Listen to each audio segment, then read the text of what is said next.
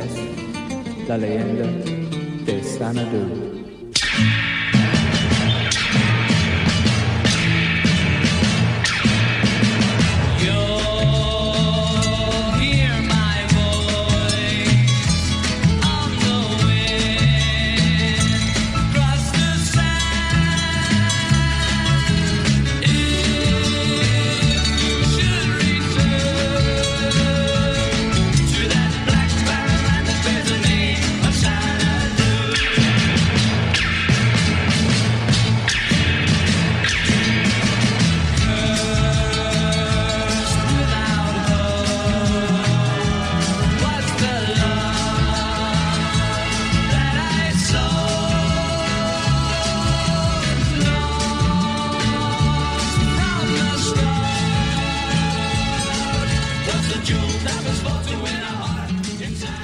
Takže dobrý podvečer, príjemný podvečer vám z Bratislavy, zo štúdia Bratislava Slobodného vysielača Banska Bystrica žela od mikrofónu Peter Zajac Vanka. Vysielame zo štúdia Bratislava a začíname reláciu Ekonomická demokracia číslo 26. Tradične zdravím aj bratov Čechov a Poliakov a dobrých susedov Maďarov, ako aj všetkých našich rodákov, ktorí sú roztúlaní po svete. Vraj nás počúvate v 60 krajinách, ale od kolegu Petra Vlka som sa dozvedel, že dokonca až v 92 krajinách na internete, čo je radostné a až neuveriteľné, kam sa internetom môže teda slovenské hovorené slovo dostať. E, sme tu v štúdiu v Bratislave a mám aj hostia, pretože už vysielame ako občianske združenie Centrum pre rozvoj ekonomickej demokracie. Takže najprv privítam, no zatiaľ je to host, ale samozrejme je to môj kolega a on si bude už postupne aj tie relácie robiť sám. Takže e, vitaj Tomáš. Dobrý podvečer, prajem všetkým poslucháčom Slobodného vysielača a prajem príjemné počúvanie. Tomáš Boka je zároveň, okrem toho, že je aj mojim kolegom a členom teda občianskeho združenia, aj koordinátorom sekcie pre družstevníctvo, družstva pre e, zakladanie, respektíve rozvoj takýchto fóriem komunitných a družstevných e, organizácií zamestnaneckej samozprávy. Ako vidíte, sotva sme začali, už sme sa tak krásne rozdelili, takže jeho slovo bude veľmi významné a budem rád a vlastne aj vy budete hádam radi ako milí poslucháči, že konečne už nebudete toľko počuť toho zajaca a že bude mať aj niekto ďalší slovo, čo je dôležité.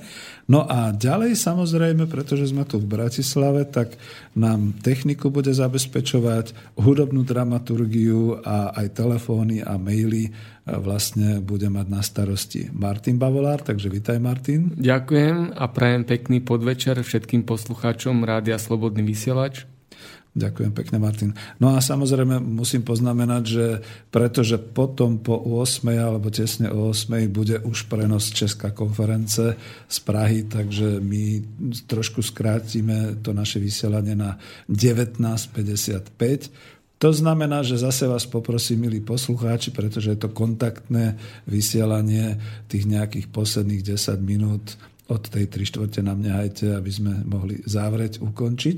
No a tú prvú polhodinku to uvidíme, či vás zaujmeme, či budete hneď volať, mailovať alebo nie. A aby ste to mohli, tak vlastne by som vám rád nadiktoval telefónne číslo. Je to na mobil 0, e, no blbnem, 0944 462 052, pre istotu to radšej zopakujem Martin, 0944 462 052 alebo mailujte na e, adresu studio zavináč slobodnyvysielac.sk No a tým pádom vlastne môžeme takto oficiálne začať. Je to vysielanie ekonomická demokracia číslo 26. Táto relácia už naozaj od toho 23. marca, keď sme sa zišli v Bystrici, e, viacerí teda aj zakladatelia, aj členovia a hneď sme si rozdelili tie sekcie, aby sme hneď mohli pracovať a naozaj pracujeme. Takže táto relácia už patrí občianskému združeniu. Máme teda dohodu so Slobodným vysielačom a budeme vás pravidelne celý rok v stredu od tej 18. hodiny oslovovať. Podľa toho, kto koľko bude mať tých tém, podľa toho, kto koľko bude mať možnosti hovoriť, ako budeme na tom zdravotne a všelijako ináč. A budeme sa s vami samozrejme tešiť, kontaktovať a možno aj priamo z vysielania vytvárať e, takú tú našu komunikáciu občianského združenia. Takto šíriť sa slobodný vysielač aj osvetu. No a keďže dnes sme si dali tému družstevníctvo, no vidíte, ako to býva. Ja už som naozaj ten dedek medzi týmito chlapcami, takže kým si pozriem, kde to vlastne mám, už sa tu Tomáš smeje, ale však ja mu hneď dám slovo, len aspoň chcem tú tému viesť. hej, hej, omladnem, ale ešte nám tu nejaké baby chýbajú k tomu. Takže dámy, dievčatá, príďte medzi nás, pretože to bude osvieženie. Takže naša téma je družstva, ich zakladanie, oblasti pôsobenia a všetko, čo sa týka, povedzme, naozaj tej myšlienky. Ja to vždy tak ako korigujem ako teda ten senior, že nielen družstvo, ale hlavne ide o tie zamestnanecké samozprávy ako družstva, lebo to je podstatné, a to kolektívne vlastníctvo ako také. No, tým pádom som to už rozbehol a teraz, pokiaľ už Tomáš je pripravený, tak mu odovzdám slovo a poprosím uh, teraz nejak tak v tomto úvode také nejaké... Uh, no, ja, ja to skúsim otázkou že všetci hovoria o ekonomickej demokracii. Vieme povedať vlastne, aké sú to tie princípy nielen ekonomickej demokracie, ale aj takej tej zamestnaneckej samozprávy, toho samozprávneho podniku. Máš slovo. Ďakujem za slovo, takže áno, je to veľmi dobrá otázka na úvod, lebo však samozrejme, keď hovoríme o tom družstevníctve, o zamestnaneckých samozprávach, ekonomickej demokracii a tak ďalej, tak v prvom rade dôležité je si presne definovať, o čo sa vlastne jedná. Takže čo sa týka, čo sa týka družstiev, tak je to, je to v podstate taká alternatíva voči bežnému systému bežnému systému prevádzkovania súkromných podnikov. Či tam má tam. Družstevníctvo je v podstate založené na tom, že, že tieto ekonomické jednotky alebo tieto družstevnícke podniky nemajú za cieľ, za taký hlavný cieľ e, generovanie ziskov, ale ich hlavným cieľom je v podstate uspokojovanie potrieb svojich jednotlivých členov. E, Tomáš, na chvíľočku ťa len preruším, pretože potrebovali by sme nejak technicky vedieť takú spätnú väzbu, že či sa počujeme, či je to dobré, lebo ja som ťa síce počul, ale z miestnosti, kde si a za to sme riešili trošku ako to ozvučenie, čiže e, v sluchatkách to Skús niečo povedať, Tomáš? Raz, dva, raz, dva, raz, dva. No ja sa počujem celkom dobre, mám tam takú Áno, tak dobre, tak snáď. Možno nám niekto ako zavolá, alebo napíše, že nie je počuť, ale zatiaľ pokračujeme. Čiže toto bolo zaujímavé, čo si hovoril o družstvách a prepáč, že som ťa prerušil, ak vieš pokračovať myšlienke. Tak hej. No jasne, nič som ešte nestratil, takže môžem pokračovať a prídu na to nejak nadviazať. Takže, ak som hovoril, družstevnický podnik e, sa odlišuje od bežného vnímania E, podnikov ako ekonomických, základných ekonomických jednotiek práve v tom, že sa zameriava na uspokojovanie potrieb svojich členov. E, tu si treba povedať takú zásadnú vec, že člen družstva je v podstate zamestnancom toho podniku, ale zároveň aj spolumajiteľom. spolumajiteľom. To znamená, že každý človek, ktorý v tom podniku pracuje, je zároveň aj spolumajiteľom. To znamená, že človek nepracuje pre nejakých e, majiteľov, ktorí, ktorí majú monopol na noc, na na zisky, na informácie, ale ľudia pracujú sami pre seba. Ekonomická demokracia je v podstate koncept, ktorý je založený práve na zamestnaneckých samozprávach, či už vo forme družstiev alebo vo forme e, iných. E, a e, je založený v podstate na, na troch hlavných princípoch, e, aspoň pokiaľ vychádzame z koncepcie Davida Schweikart. Prvý princíp je práve tá zamestnanecká samozpráva, kedy si ľudia zamestnanci sami v podstate e, e, sami si šefujú doslova v tom podniku, kedy, kedy ľudia majú, zamestnanci majú právomoci, čo sa týka rozhodovania, čo sa týka čo sa týka investícií, čo sa týka rozhodovania o použití hospodárskeho výsledku a tak ďalej. Ďalším princípom ekonomickej demokracie je E, sú verejné investície, to znamená, že spoločnosť vo forme či už verejných bank alebo akýchkoľvek iných e, orgánov na to určených má právomoc respektíve kompetencie na to, aby spolu rozhodovala e, alebo mala isté slovo v tom, akým spôsobom, čo sa kde bude vyrábať e, a tak ďalej, aby vlastne aj tá ekonomická činnosť toho, ktorého podniku bola zosúladená s potrebami spoločnosti. Ďalší, tretí princíp, taký hlavný, je férový trh, to znamená, že e, trh ako taký je v podstate miesto, kde sa stretáva ponuka s dopytom, to znamená, že trh v princípe nemôže byť zlý, ale samozrejme je potrebné ten trh nejakým spôsobom regulovať. David Švajgard konkrétne e, navrhuje úplné zrušenie finančných trhov, ktoré v podstate deformuje ekonomický systém ako taký práve tým, že ekonomika je tým, tým pádom e, vytvára iba, alebo teda ekonomický systém vytvára iba nejaký ten virtuálny, virtuálny abstraktný systém, ktorý iba generuje nejaké zisky ale v skutočnosti je odrezaný od e, hmotnej reality ľudí a neslúži tým ľuďom tej spoločnosti ako takej. Takže e, férový trh, vytvorenie férového trhu je e, tiež jedným z troch zásadných prvkov alebo črt ekonomickej demokracie. Na chvíľočku, len na chvíľočku ťa preruším, že stále ešte kontrolujeme naše technické veci. Teraz ja už sa počujem vynikajúco, teba tiež. E, David nám písal, že ma bolo zle počuť, takže mm. práve preto to dávame dohromady. No a vidíš, že netreba až tak do hĺbky v tejto chvíli ísť o tom férovom trhu.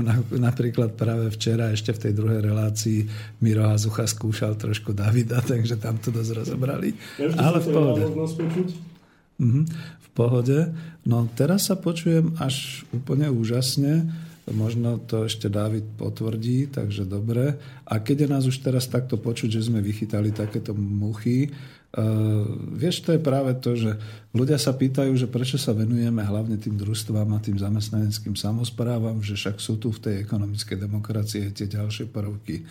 No a to je práve to, čím sme my začali a ja som bol dosť ako prekvapený, že hlavne vás to zaujalo, že áno, že vlastne áno, toto sú tie možnosti, ktoré sú už teraz dané. Pretože ten férový trh, aj včera, ako to odznelo, je záležitosť niekedy až medzištátna, až to, že keď už teda bude tá ekonomická demokracia niekde legislatívne zachytená nejakými tými vládnymi zoskupeniami, takisto tie verejné kontroly a kontrola vlastne investícií je podobná, ale toto už vieme hneď. E, dostal som zase ďalší, e, ďalšiu SMS-ku, tak sa na ňu pozrieme. E- Tomáša zle počuť. Tak to musíme skúšať. Díky veľmi pekne. Pomáhaš nám toto spätnou väzbou. Neviem, čo sa deje. Ďakujeme za spoluprácu, teda David písal. Tým, týmto ťa aj pozdravujeme, David. Díky pekne. No. Má telefon, tuším, alebo je telefon. Zvoní nám telefon do štúdia, prepojím ho. Uh-huh. Pekný podvečer prajem z Bratislavského štúdia. Počujeme sa? Áno, dobrý, tu je, tu je David z Hazy, aby som chcel uh, sa pridať do debaty. Uh, Nech sa páči. Nech sa páči. Ahoj, v pohode. Zdravím. No, m- môžete, môžete ísť do toho. Dobre. Zdravím, počujeme sa? Jasné. Áno. Uh, ja by som chcel v prvom rade povedať, uh, tu je David Hazy, tiež člen občianského združenia. Chcel by som hlavne povedať, že Tomáša zle počuť. Tak e, my to tu máme korektne nastavené. Neviem, či inde, inde je nejaký, nejaký rušivý moment. ja len hovorím, čo počuť. Tlmene ho počuť. Tlmene, ako keby rozprával z inej miestnosti. Aha, tak to budeme musieť ešte tuto nastaviť v tej krabičke. Ale dobre, mm-hmm. no, e, díky. Chceš ešte niečo povedať? Lebo vidíš, sme aj teba ohovárali, že si včera bol v relácii, mm-hmm. takže... Áno, možno by som len e, dal otázku, už keď som tu na, na Tomáša. Nech e, ľudia sú väčšinou zvedaví, že ako reálne uh, tie, vznikajú tie zamestnanecké samozprávy. Ja ti viem uvieť nejaké príklady zo sveta. No, práve na to bude zameraná dnešná relácia, takže budeme vlastne... Môže byť? Počuješ ho? Počujeme ho? No, nepočujeme, vidíš? Tak urobíme jednu vec. Toto ti odpovie, ja to poviem tak, máme to tu v programe, teraz poviem tak, ako by som mm-hmm. odpovedal poslucháčovi vždy, že nebojte sa, ne, neviešajte sa, máme to v programe, určite to odpovieme, ale my si vymeníme s Tomášom miesto, možno, že to bude lepšie mm-hmm. a uvidíme, ako to bude. Dobre, a medzi tým poprosím asi o prvú pesničku, nech to môžeme zladiť. Díky pekne, Dobre. ahoj. Do počutia. Čau. Niečo sa deje, no. V najhoršom to prehodme. To moje slovo nebude ešte až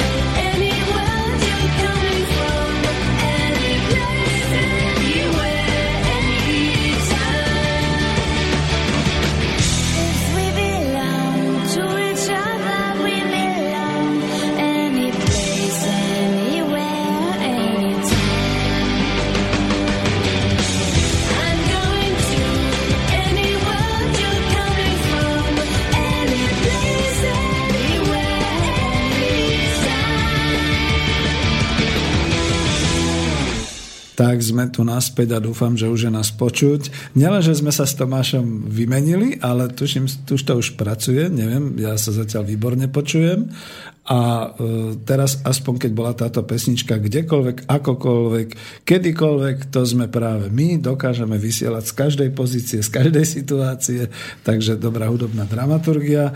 A ja už to len využijem, keďže sme trošku Tomáša, dúfam, že nie moc e, ovplyvnili, že mal to tam možno hlušie, že len zhrniem, že teda tá Ekonomická demokracia v podniku je skutočne hlavne výrobný spôsob a hospodársky systém organizácie práce, v ktorom sa vznikli hospodársky výsledok delia priamo zamestnanci ako kolektívni spoluvlastníci. To je tamto najdôležitejšie a v ktorom je teda demokracia na pracovisku, pretože o to nám všetkým ide, vyjadrená tou možnosťou hlasovať o dôležitých rozhodnutiach v riadení a v smerovaní e, toho podniku, toho kolektívu e, ako hospodárskej organizácie do budúcnosti. A vlastne e, naozaj v tom už je tá určitá revolučnosť, lebo revolučné je to, že si chce naozaj zo pár ľudí nemajetných, možno akože aj tých, čo sú bez práce alebo ktorí hľadajú svoje uplatnenie, chcieť nájsť nejakú tú prácu, to svoje uplatnenie, združia sa do, dohromady, vytvoria kolektív a začnú hľadať, čo by mohli robiť, ako by mohli robiť a vyrábať tak, aby sa uživili. Toto je asi to najdôležitejšie. No a ja som to takto zhrnul a Tomášovi dám slovo a dúfam, že zase nebude mať on zlý ten mikrofon, takže pokračujeme. Ďakujem pekne, Peter, že si to takto zhrnul. No ja sa počujem teraz vynikajúco, takže už by to malo byť v poriadku. Dobre. Takže neviem, tak e, by sme už asi aj prešli priamo na nejaké tie konkrétne príklady zo sveta, e, lebo v podstate máme to aj v téme tejto relácie, že budeme sa venovať predovšetkým tomu, že kde všade to družstevníctvo funguje po celom svete, v akých konkrétnych e, oblastiach, sektoroch hospodárstva sa uplatňuje, kde všade tento fenomén zamestnaneckých samozpráv nejakým, nejakým spôsobom zapustil korene s akým úspechom a predovšetkým, akými, akými spôsobmi tieto zamestnanecké samozprávy vznikajú. No a tým zodpovieme aj na kontrolnú otázku nášho tak. kolegu, ktorý nás takto kontroluje a dúfam, že dobre počuje, Davida. Takže v pohode. Nech sa páči, hovor. No, tak e, taký, taký prvý e, spôsob, akým tieto družstva alebo zamestnanecké samozprávy na svete vznikajú, je v podstate transformácia už existujúcich podnikov, teda tých klasických súkromných kapitalistických podnikov.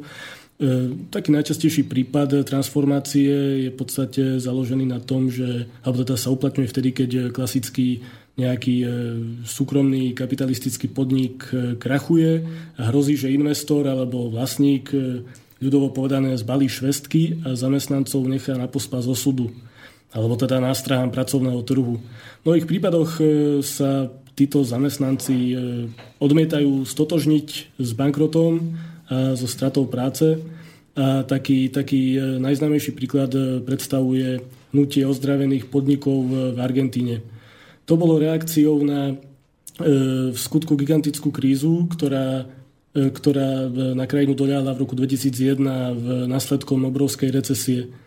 Zamestnanci mnohých podnikov, vrátane renomovaných a úspešných podnikov, e, pretvorili, e, pretvorili skrachované firmy na, na demokratické podniky so všetkými týmito princípmi, ktoré sme spomínali. To znamená, že tým, že, tým, že súkromný majiteľ odišiel alebo nechal teda E, podnik na pospa zo súdu, alebo tí, tí zamestnanci e, ten podnik v mnohých prípadoch e, doslova okupovali, tak zamestnanci sa zmocnili jednotlivých aspektov činnosti, činnosti týchto podnikov a prebrali všetky zodpovednosti na vlastné plecia. To znamená, E, začali, za, začali budovať štruktúry, začali sa sami spolu podielať na zisku na hospodárskych výsledkoch, sami začali rozhodovať o tom, že kde, akým spôsobom budú tieto prostriedky investovať a tak ďalej. Takže bola to obrovská škola vlastne aj pre týchto samotných, samotných zamestnancov, ktorí sa týmto spôsobom v podstate emancipovali.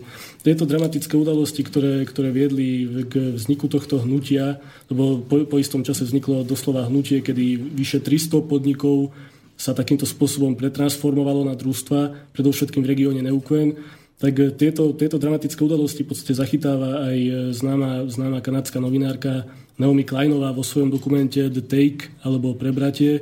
Tak toto odporúčam e, poslucháčom. Myslím, že je to dokonca aj na YouTube, takže môžu si to pozrieť. Tento dokument zachytáva vlastne práve, práve tie udalosti, ktoré viedli k tomu, ktoré, ktoré jednak e, aj viedli k tomu, prečo, prečo tieto podniky, prečo títo zamestnanci začali e, vlastné podniky okupovať a e, ako v podstate úspeli, ako, ako všetky tieto procesy prebiehali, s akým úspechom. V podstate my môžeme už teraz s odstupom času povedať, že veľká väčšina týchto okupovaných podnikov funguje dodnes úspešne napríklad hotel Bauen, e, ktorý, ktorý je jeden z takých najviac symbolických e, spomedzi týchto obnovených pracovisk. Je to, je to hotel, ktorý funguje v hlavnom argentínskom meste Buenos Aires. Ročne ho navštevuje vyše 10 tisíc ľudí a Hej, hej, dobre, prepáč, nie, že by som ti do toho vstupoval, ale to už je konkrétny príklad, čo je veľmi dobré. A ja len upozorním ešte aj na to, že vlastne e, túto novinárku, ako sa ešte raz volala? Táto... Naomi Kleinová. Naomi Klein.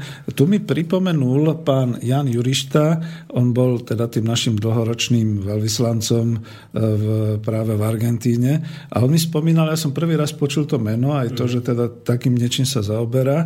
A myslím, že niekedy dostanem pán pána sem do redakcie na ekonomické rozhovory, aby nám pekne o tomto hovoril, pretože pre nás je to akoby neuveriteľné, a s ním asi potom rozoberiem aj také tie ekonomické a sociálne pozadia, e, čo k tomu, ako vz, tie príčiny, ktoré boli, pretože ty už ideš na konkrétny príklad a tu som chcel tú jednu vetu vsunúť, no. že bolo to naozaj presne v tom období, keď teda celá tá argentínska ekonomika doslova krachla. Ak si ešte spomeniete na tie zábery televízne, keď tam ľudia pochodovali po uliciach a trieskali žufankami na prázdne hrnce a vyslovene teda rozbíjali obchod obchody a podobne. Čiže Vy, skutočne... Vyhnali prezidenta zo svojej funkcie. Vyhnali prezidenta a podobné veci. Čiže to nechcem uvádzať ako taký príklad, že aha, až keď nastane tento chaos, vtedy to je, tieto družstevné hnutia majú nejakú svoju uh, chvíľu alebo podobne. Ale žiaľ presne opačne, že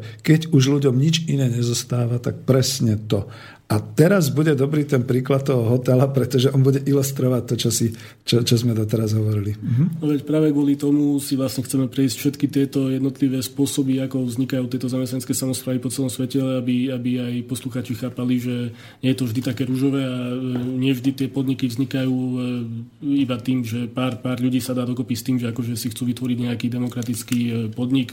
Veľakrát práve, práve až následkom nejakých dramatických udalostí alebo hlboko hlbokej ekonomickej recesie alebo doslova ekonomického bankrotu v jednotlivých krajinách vznikajú e, podobné zamestnanecké iniciatívy, kedy v podstate tí ľudia berú e, do vlastných rúk svoj osud a odmietajú sa nejak stotožniť s tým, že by mali prísť do prácu a, a zo na deň živoriť. Takže v Argentíne to bol taký ukážkový prípad a keď som spomínal ten hotel Bauen, tak ten je zaujímavý ešte z iného hľadiska, preto lebo okrem toho, že e, sám sa pretransformoval postupne na družstvo, kedy e, zamestnanci doslova odstránili dosky z okien, e, vošli dovnútra v čase, kedy, kedy v podstate im ten majiteľ znemožňoval akýmkoľvek spôsobom obsadiť priestory, tak oni, oni v podstate takýmto spôsobom takmer až hollywoodským v podstate tieto priestory obsadili, obsadili tieto priestory a začali fungovať v podstate ako družstvo. Od roku 2000 Tri, e, tento hotel funguje demokraticky, je riadený zamestnancami, e, v súčasnosti tam pracuje už e, vyše 150 pracovníkov, jeho hlavným zdrojom je stále prenajímanie izieb a samozrejme všetky, všetky ostatné veci okolo, majú tam kaviareň, bar a tak ďalej. A čo som spomínal, ten ďalší faktor, pre ktorý je tento hotel dôležitý, tak to je práve to, že okrem toho, že sám pôsobí ako zamestnanecká samozpráva, tak poskytuje kľúčový priestor pre rôzne zhromaždenia, keďže disponuje zasadacími miestnosťami, sálami a tak ďalej, tak tieto sú v podstate e, permanentne využívané pre všetky významné udalosti v rámci, v rámci tohto hnutia, či už kultúrne, literárne alebo zhromaždenie dokonca na podporu politických väzňov, keďže samozrejme treba povedať, že takéto hnutie v Argentíne e, muselo zákonite doslova šlapnúť na otlak všetkým E, všetkým tým e, príslušníkom e, štátno-korporátnej mašinérie, ktorý, pre ktorých je v podstate táto iniciatíva a toto hnutie istou hrozbou. Takže v podstate aj tieto, tieto ozdravené podniky v Argentíne musia neustále čeliť rôznym, rôznym zastrašovaniu na strán, dokonca pokusom o o, e, o pokusom o zavratie týchto priestorov a oni sa musia brániť a obrovskú úlohu v tomto zohráva aj solidarita zo strany verejnosti, kedy v podstate ľudia e, z, z regiónu e, samotná komunita sa dokáže postaviť na odpor voči týmto snahám vlády alebo vládnych orgánov a stavia sa stavia sa na, pom- na pomoc týmto, týmto ozdraveným hnutiam. No a tuto môžeme doplniť vlastne, že toto je dôležité, že okrem toho, že nejaký hotel vlastne sa transformoval na, takúto, na takéto kolektívne vlastníctvo, na takúto zamestnaneckú samozprávu. On vytvoril práve preto, že to bol hotel, že tam boli nejaké konferenčné miestnosti, nejaké ubytovania, reštaurácia. On vytvoril priestor preto, aby sa mohli ďalší stretávať, vzdelávať a vlastne propagovať, robiť tú osvetu a robiť aj takú tú koordináciu. No a vieš si predstaviť, že by na Slovensku nejaký taký hotel, ktorý by krachoval alebo dostal by sa do ťažkostí, že by ten majiteľ povedal, viete čo, nehajte si to, ja na to kašlem a podobne. A že by tí ľudia si to tam zorganizovali a bolo by dobré, aby to bolo niekde na centrálnom Slovensku, aby sme sa všetci dostali presne tam a mohli už odtiaľ robiť vlastne tie naše osvetové aktivity. No predstav si, trošku musíme aj snívať, aby sme no, bolo by inšpirovali. To, bolo by to určite určite ideálne, keby, keby sme mali takéto priestory k dispozícii. A určite si viem predstaviť, že aj na Slovensku by sa zamestnanci v nejakých, dajme tomu, krachujúcich podnikov, to je jedno, že či už vo sfére služieb alebo vo výrobnej sfére, Viem si jednoducho predstaviť, že zamestnanci, pokiaľ tieto podniky krachujú, tak by sa takýmto spôsobom dokázali zorganizovať. A možno, že by boli e, schopní tieto, túto e, svoju situáciu riešiť aj práve takýmto, možno, že aj trocha radikálnym spôsobom. Potiahol som ťa trošku ďalej od tej Argentíny. Neviem, asi chceš pokračovať áno, ešte? Áno. Dobre, takže no, poďme. No, mhm. tak e, v podstate k tej Argentíne ešte tam máme jeden taký zásadný príklad firmu alebo závod Zanon, ktorý sa v súčasnosti už volá Fasinpat, čo je e, taká skratka zo španielčiny, ktorá v podstate znamená, že je to závod bez šéfov. Takže to, e, vlastne zamestnanci tohto, ktorí sú už teraz v podstate aj spolumajiteľmi e, tejto fabriky, tak oni si tento aspekt takýmto spôsobom zahrnuli aj do toho názvu, takže ten názov signalizuje to, že skutočne oni tam e, pôsobia bez nejakých šéfov, aj keď samozrejme nejakí šéfovia v týchto zamestnaneckých samozprávach stále existujú, tam určitá hierarchia stále, stále je, ale je vyslovene pracovného alebo organizačného charakteru, kedy si v podstate tí, tí členovia toho družstva alebo tí zamestnanci, ktorí sú zároveň aj spolumajiteľmi, tak si volia svojich nadriadených slobodne demokraticky, ktorí majú e, nejaký ten vymedzený mandát a pokiaľ e, pokiaľ, dajme tomu, svoju úlohu alebo svoju rolu nadriadeného nezvládajú, tak môžu byť treba kedykoľvek odvolateľní. Takže v tomto zmysle je práve tento fenomén zamestnaneckých samozpráv taký špecifický, že tú demokraciu, ktorú máme v, tej verejnej sfére, tak e, túto demokraciu v podstate tento fenomén dokáže nejakým spôsobom e, pretransformovať až do tej samotnej ekonomickej sféry. A tu je dôležité zase doplniť, vidí, že to je presne tá zaujímavosť, že niekedy v tom 89. už pri tej našej postupne takej tej perestrojke a podobnom začali vznikať na Slovensku také tendencie, ale v Československu sme boli v Československu, že napríklad pamätám si AB Kozmetika, bratislavský podnik, vtedy štátny, e, si volil svojho riaditeľa a skutočne zvolili takého mladého vtedy riaditeľa, ktorý bol veľmi taký progresívny. E, v podstate ho ľudia mali radi, dôverovali mu a podobne. A žiaľ Bohu potom prišli tie ďalšie postupné kroky a posuny niekam inám. A je dobré, že teda takto v Latinskej Amerike a v Argentíne idú na túto formu pretože to je naozaj tá demokracia z dola, pretože keď viete, že nejaký ten váš nadriadený, alebo dokonca nie, váš, váš kolega je výborný v niečom a je dokonca dobrý organizátor a vie aj vystupovať a vie to všetko zdôvodniť. No prečo skutočne ho nezvoliť ako predsedu alebo do toho vedenia a povedať, veď nás, ukáž nám, my ti pomôžeme, len ty to proste organizuj. Všetko. Nechcel som sa rozbehnúť. A, a to je presne odpoveď aj pre všetkých tých uh, väčšným uh, väčšných skeptikov, ktorí, ktorí poukazujú na to, že tieto, tieto podniky nemôžu v praxi fungovať, eh, pričom sa odvolávajú na to, že stále musí byť nejaká autorita, nejaký ten, nejaký ten majiteľ, pričom ešte možno, že stále majú mysliak nejaké tie konzervatívne predstavy o nejakom e, starom priemyselníkovi, ktorý celý svoj život venuje e, svojmu podniku a stará sa o tých svojich zamestnancov. E, ale, ale prax ukazuje, že práve takéto podniky sú práve že veľmi efektívne v tom zmysle, že sa tam vytvára skutočne vynimočný synergický efekt tým, že tí ľudia e, pracujú sami na seba a tým že, tým, že si volia z vlastných radov svojich nadriadených, tak sa vlastne na tieto zodpovedné pozície nedostávajú kadejakí kariéristi a a ľudia, ktorí sa prepracovali kadejakými pofidernými spôsobmi na vyššie pozície, ale sa tam dostávajú na základe istých zásluh a na základe toho, že majú dôveru zo strany svojich kolegov. Takže týmto pádom, e, tým pádom sa vlastne na, na vyššie pozície e, dostávajú, alebo teda tie, tie zodpovedné pozície generujú práve, práve tí, tí najschopnejší, najlepší, najkvalitnejší jedinci. Uh-huh, uh-huh. No a to je práve to, že vždy je to otázka aj takého E, takej dôvery samozrejme tých ľudí, aby dôverovali, aby teda poznali toho človeka. A potom je to samozrejme aj o tom, že dobre, e, viete si predstaviť, že by povedzme v rámci nejakej SROčky alebo akciovky po roku po roku, ktorý sa príliš nevydaril, tak potom by prišli zamestnanci a povedali, no pán majiteľ, tak vy pekne akože odíte, pretože my to vieme lepšie a my si to zabezpečíme lepším spôsobom. Ale tu práve v tom kolektívnom rozhodovaní v tej družstevnej demokracii je to možné, že skutočne ten celý kolektív tých ľudí, ja neviem, či ich bude 10 alebo 300 alebo 2000, vie sa vlastne dohodnúť na tom, že minulý rok to nebolo dobré, tak teraz zvolíme nového predsedu a urobíme znova nejakú, nejaké vedenie, e, poveríme týchto a týchto ľudí, aby odborne tieto činnosti zabezpečovali a viedli náš podnik k nejakému úspechu. A to je to, že to sa naozaj dá meniť z roka na rok. Nemusí to byť umelo, že budú sa vytvárať nejaké cyklické. E, zase kľudne teraz trošku ďubnem do Mira Hazuchu, keď spomínal aj včera, tuším, ten slovanský model a podobne. Lebo tam to bolo niekde zo zákona dané, že musia sa cyklicky striedať a podobne. Nie. Tuto, keď to bude úspešný, tak ako Čuba bol, alebo podobne, no tak tam bude doživotne. No, ale bude v podstate vytvárať tú prosperitu spolu so svojimi kolegami. Máš slovo, prepač, ja ti vždy do toho tak vstúpim.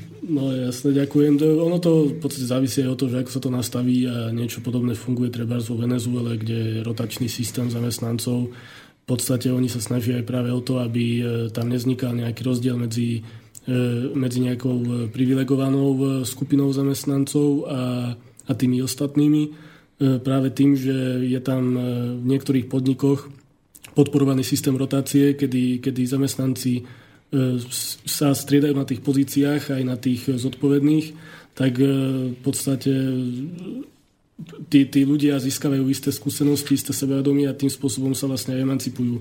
No ale to sme troška odbočili. E, ja by som... No, prepač. To je v poriadku, však diskutujeme.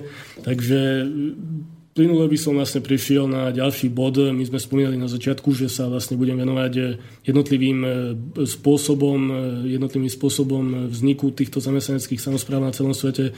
Tak e, teraz by som spomenul ten ďalší, ktorý, ktorý v podstate vyplýva z toho, že v každej krajine funguje, teda existuje istá legislatíva a tá vo väčšine štátov samozrejme umožňuje založenie družstva za istých okolností.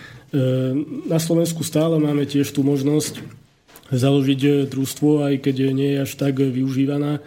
Ehm, jedná sa konkrétne o, o obchodný zákonník, zákon číslo 513 1991, Áno. ktorý definuje družstvo ako spoločenstvo neuzavretého počtu osôb, ktoré je založené za účelom podnikania alebo zabezpečenia hospodárskych, sociálnych alebo iných potreb svojich členov. Toto je kľúčový e, fakt, lebo ak som na začiatku spomínal, keď, keď sme ešte mali tie technické problémy, tak asi ma nebolo počuť, ale zopakujem to ešte raz, že družstva e, práve to odlišuje od obyčajných podnikov klasických, že ľudia, teda zamestnanci, samotní členovia toho družstva nepracujú kvôli zisku, ale kvôli e, zabezpečeniu svojich vlastných potrieb, či už hospodárskych, sociálnych alebo iných. Družstvo na Slovensku musí mať najmenej 5 členov, e, e, musí viesť podvojné účtovníctvo, prihlásiť sa na daňové odvodové povinnosti voči štátu, čiže je zrejme, že je to v podstate podnikateľská činnosť, je to takto definované v zákone, čiže so, všetkými, so všetkým, čo k tomu patrí. Také tie najdôležitejšie, najdôležitejšie špecifika družstiev podľa e, slovenskej legislatívy sú svoj pomoc, to znamená, že spojenie síl všetkých členov družstva na podporu vlastných záujmov. Ďalej je to samozpráva, e, o ktorej sme sa bavili, to znamená, že e, opravnenie všetkých členov spolurozhodovať, družstevná demokracia, keď jeden človek má jeden hlas, aj keď toto sa upravuje vlastne v samotných stanovách. Ďalší, ďalší bod je zodpovednosť a vzájomná podpora solidarita. To znamená, že prvoradým cieľom nie je získať, ale uspokojenie potrieb členov. E, toto uspokojovanie potrieb sa rieši prostredníctvom vnútropodnikových fondov, ktoré sú určené na zabezpečenie sociálnych potrieb. E, tieto fondy spoločenskej e, spotreby sú v podstate práve tým, čo odlišuje družstva od klasických podnikov, lebo v týchto, týchto fondov sa akumulujú nejaké tie prostriedky, ktoré sa potom využívajú či už na zabezpečenie sociálnych alebo iných potrieb či už samotných členov, alebo ich rodín, alebo bližšieho, bližšieho alebo dokonca širšieho okolia tých ktorých družstiev. Tento princíp fondov spoločenskej spotreby bol hojne využívaný dokonca za minulého režimu. Môžeme si spraviť aj takýto kratší exkurs do minulosti. Tieto fondy fungovali nielen v družstevných, ale aj v štátnych podnikoch, na, ktoré garantovali vlastne zamestnancom a ich rodinám akumuláciu nejakých tých prostriedkov na či už sociálnu alebo zdravotnú starostlivosť, kultúrne vzdelávacie, vyžitie športovo-rekreačné, vyžitie verejnoprospešné aktivity a tak ďalej. E, nehal som ťa hovoriť, Tomáš, ale presne to, že teraz sme už trošku zabrdli akoby do minulosti, aby sme ukázali ten príklad, že keď teda je ten účel toho družstva svoj pomoc a uspokojenie potrieb členov, tak toto sa dá všetko využívať? No, tým som vlastne chcel povedať toľko, že pokiaľ to umožňuje je legislatíva. A to je to dôležité pokiaľ, slovo. Lebo, to, lebo to stále sa bavíme o tom, o tom druhom bode, že založenie družstva v súlade s platnou legislatívou. Takže chcel som ti no. poukázať na to, že keďže my, e, za e, toho minulého režimu to bolo legislatívne zakotvené, tak e, tu niečo takéto fungovalo.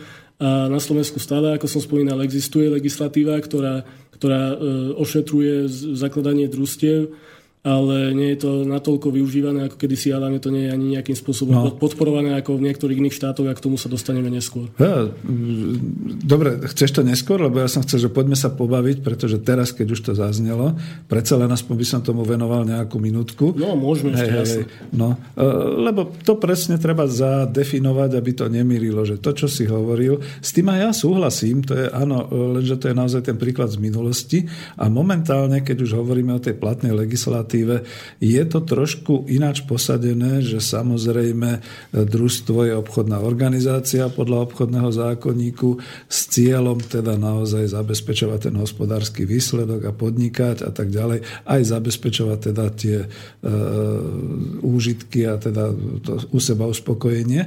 Ale keďže sa musí držať našich účtovných, daňových a finančných a všetkých zákonov, treba si uvedomiť to jedno, že jediný fond, ktorý tam je na ten fond e, rozvoja sociálnych potreb a tak ďalej. Nechcem byť zlý, že je nejaký maličký alebo podobné, ale v tej minulosti to bolo trošku bohatšie.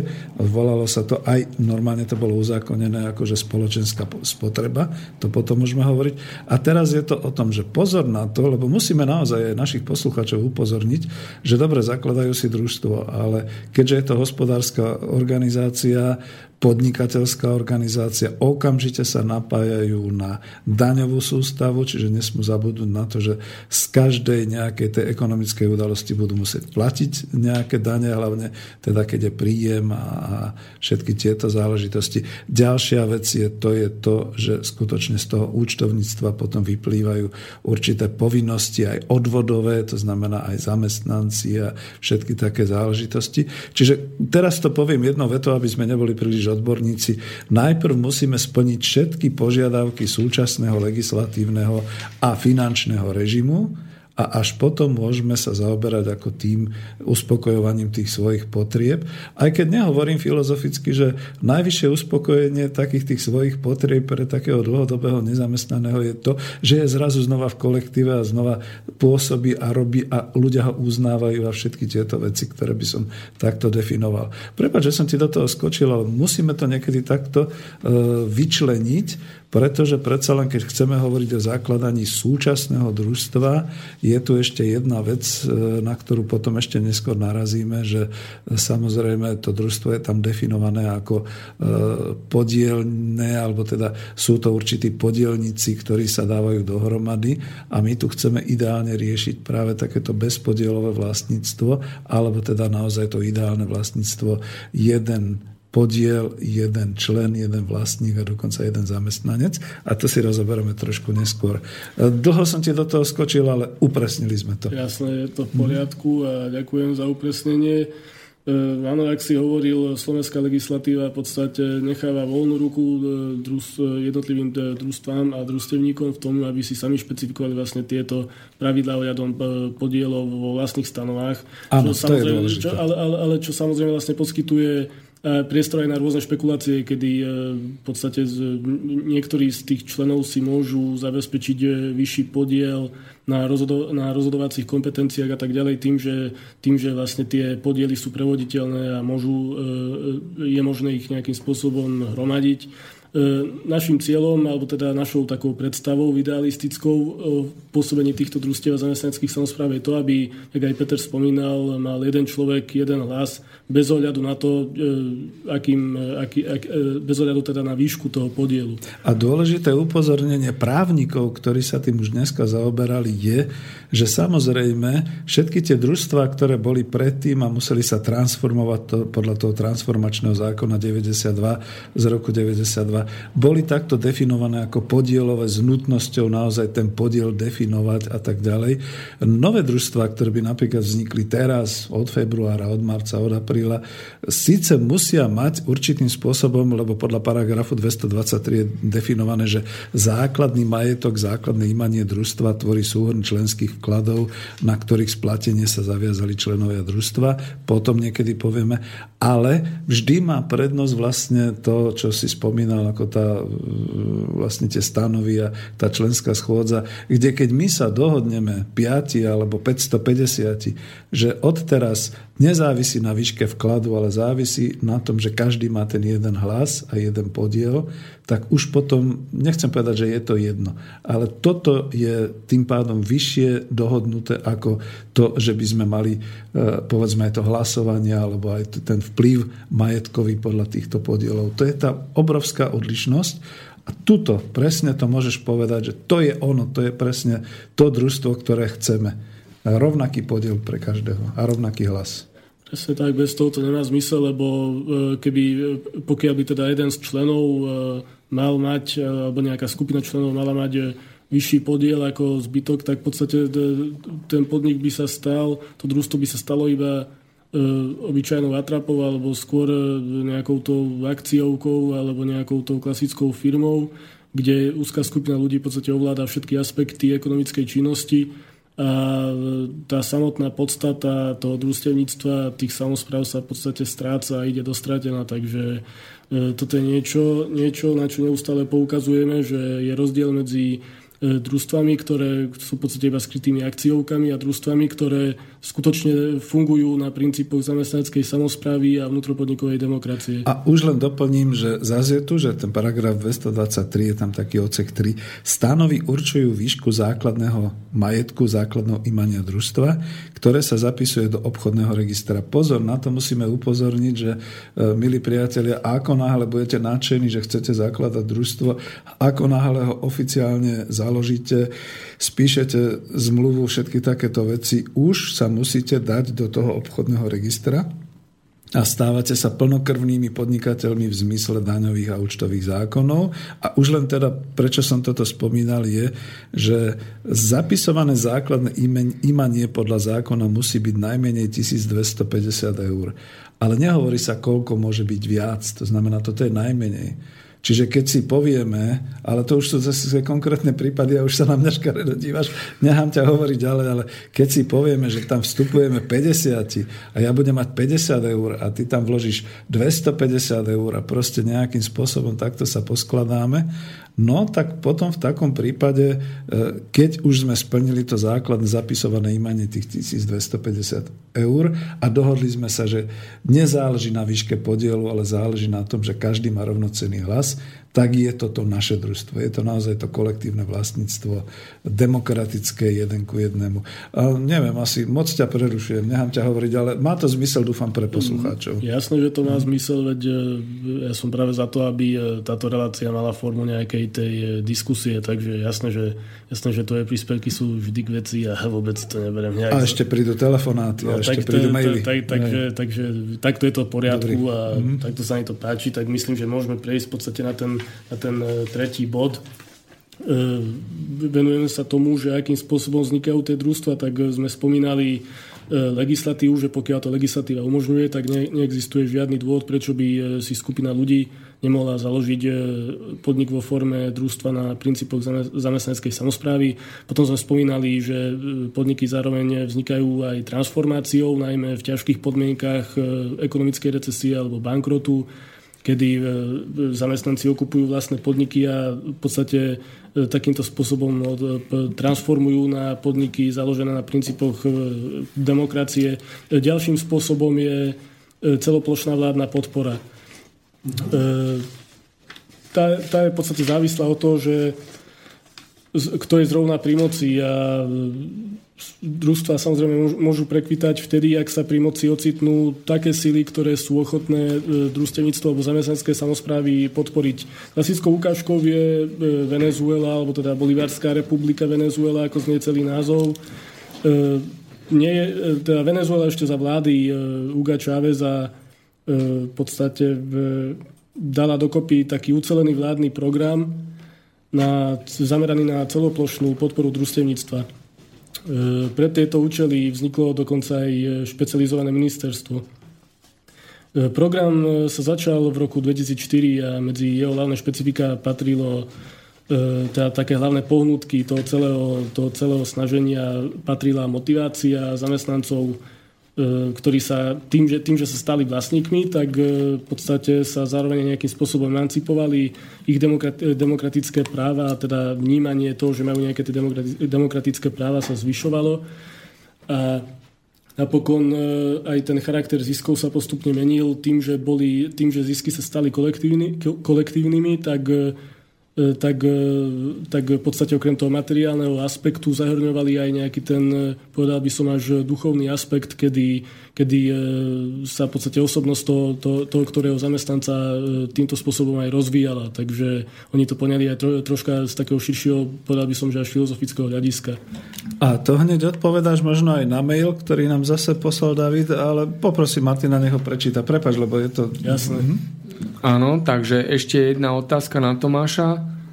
Môžeš vysvetliť poslucháčom, aké konkrétne výhody môžu mať zamestnanci v zamestnaneckých samozprávach oproti klasickej firme?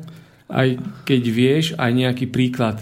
Ďakujem, David. Aha, no niečo si teraz spomínal, a tak môžeme pokračovať v tom. Díky, no, to, aby si vedel, že odpovedáme na to. Ja si myslím, že David sa dočká odpovede aj e, zrovna, teraz neviem, či zafungovala telepatia, ale zrovna som sa chystal prejsť na túto problematiku, že vlastne, Super, tak. Že, že, že vlastne v tej Venezuele... Nemáme to na, naprogramované, ideme normálne, spontánne.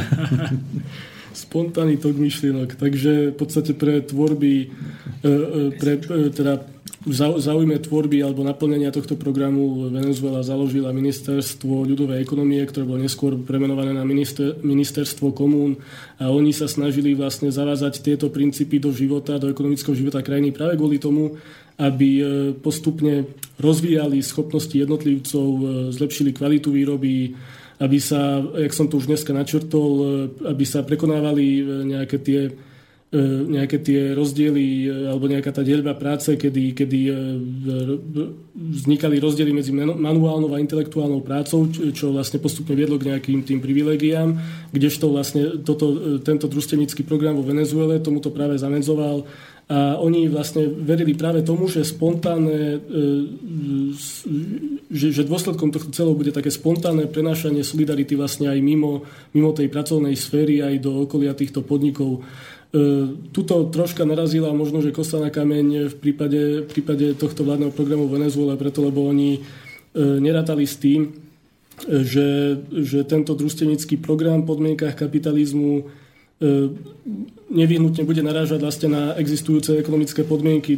Na toto, na toto poukázala aj Kamila Pineiro Harnecker, ktorá sa obšírne venovala tejto problematike venezuelského družstevníctva ona uvádzala ako také hlavné negatíva tohto programu e, vlastne práve to, že tento predpoklad toho takého spontánneho prenášania e, to, tej solidarity aj mimo pracoviska sa ukázal ako nesprávny. A to práve, práve preto, lebo členovia družstiev síce e, pracovali v, na svojich pracovisk, pracoviskách v súlade, v súlade s nejakými tými princípmi kooperácie a vzájomnej solidarity, ale v, vo vzťahu k, okoliu a k iným e, ekonomickým subjektom e, v podstate vystupovali vyslovene kapitalisticky, to znamená, že pracovali v záujme vygenerovania čo najvyššieho zisku, aby čo najvýhodnejšie predali svoje produkty. To viedlo k tomu, že odmietali príjmať napríklad nových členov, nezohľadňovali potreby bezprostredného okolia a tak ďalej. A E, s týmto si potom lámali hlavu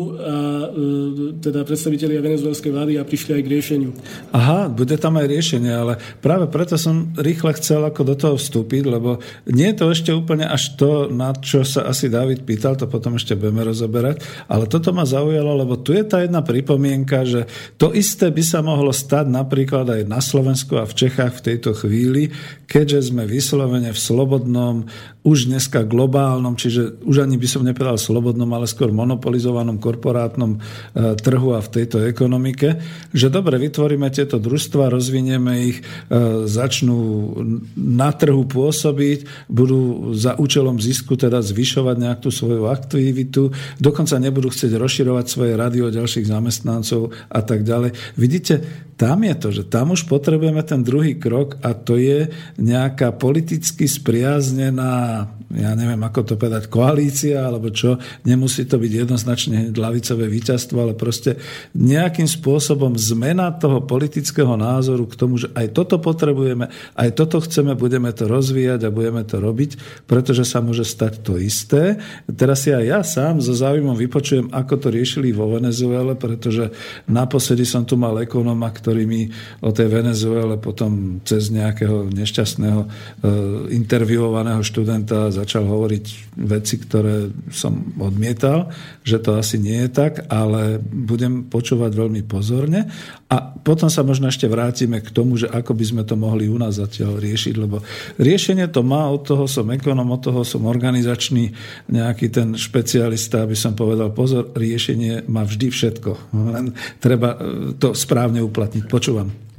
No, vo Venezuele sa v podstate e, potýkali s týmto problémom, ktorý som načrtol, tak e, oni to vyriešili takým spôsobom, ktorý e, sa, dá sa povedať, že v podstate aj pripomína aj e, tú druhú črtu Davida Švajkarta, to sú verejné investície. Takže Aha, keď sme, čiže, na, za, áno. keď sme mm. na začiatku hovorili o tých troch črtách, tak e, tak sme hovorili aj o tom, že my sa zatiaľ venujeme iba tej prvej, to znamená zamestnanecké samozprávy, to je taký ten prvý krok a potom nasledujú tie ostatné, ktoré sú v podstate e, ktorých predpokladom je práve zavedenie tej prvej črty a bez toho sa nikam aj nepohneme. Takže o Venezuele začali práve, dá sa povedať, s tou, s tou prvou, kedy postupne zavádzali tie princípy e, samozpráv do jednotlivých podnikov, vznikali aj nové podniky. E, štát im garantoval e, aj, aj e, výhodné úvery a tak ďalej ale tým, že tie podniky boli v podstate navonok, e, teda fungovali dosť e, kapitalisticky, tak e, v podstate tá vláda podnetila väčšie spojenie komunity alebo toho bezprostredného okolia jednotlivých regiónov s, tými, s týmito podnikmi.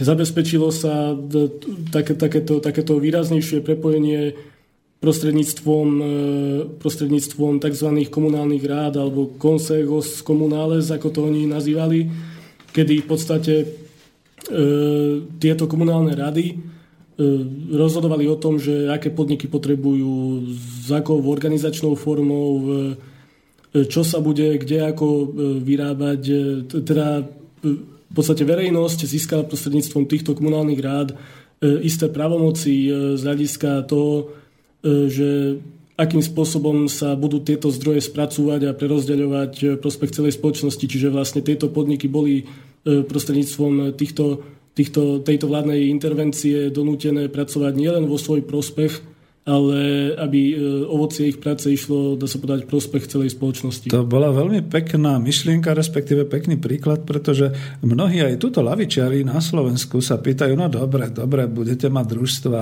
a veď vás zožerú tá konkurencia, veď ako to no, nemôžete, pokiaľ nemáte e, vlastné finančné zdroje a podobné veci. A tu vždy hovorím, kráčajme krok po kroku, až budú družstva, až budú samozprávy, až sa to začne nejakým spôsobom hromadne šíriť predpokladám, že bude musieť na to zareagovať nejaká vládna administratíva, nech už bude akákoľvek, povedzme aj súčasné zloženie vládnej administratívy, pretože zrazu zistia, aha, a nám tu niekto začína rozvíjať zamestnanosť, rozvíja nám tú produktivitu, dokonca platia dane, dokonca všetky takéto veci robia, no tak musíme niečo robiť a podporiť ten sektor, takže ho podporíme tým, že budú vznikať takéto povedzme opatrenia a aby to nebolo až tak administratívne. No veď granty, veď e, skutočne štátne rozvojové programy.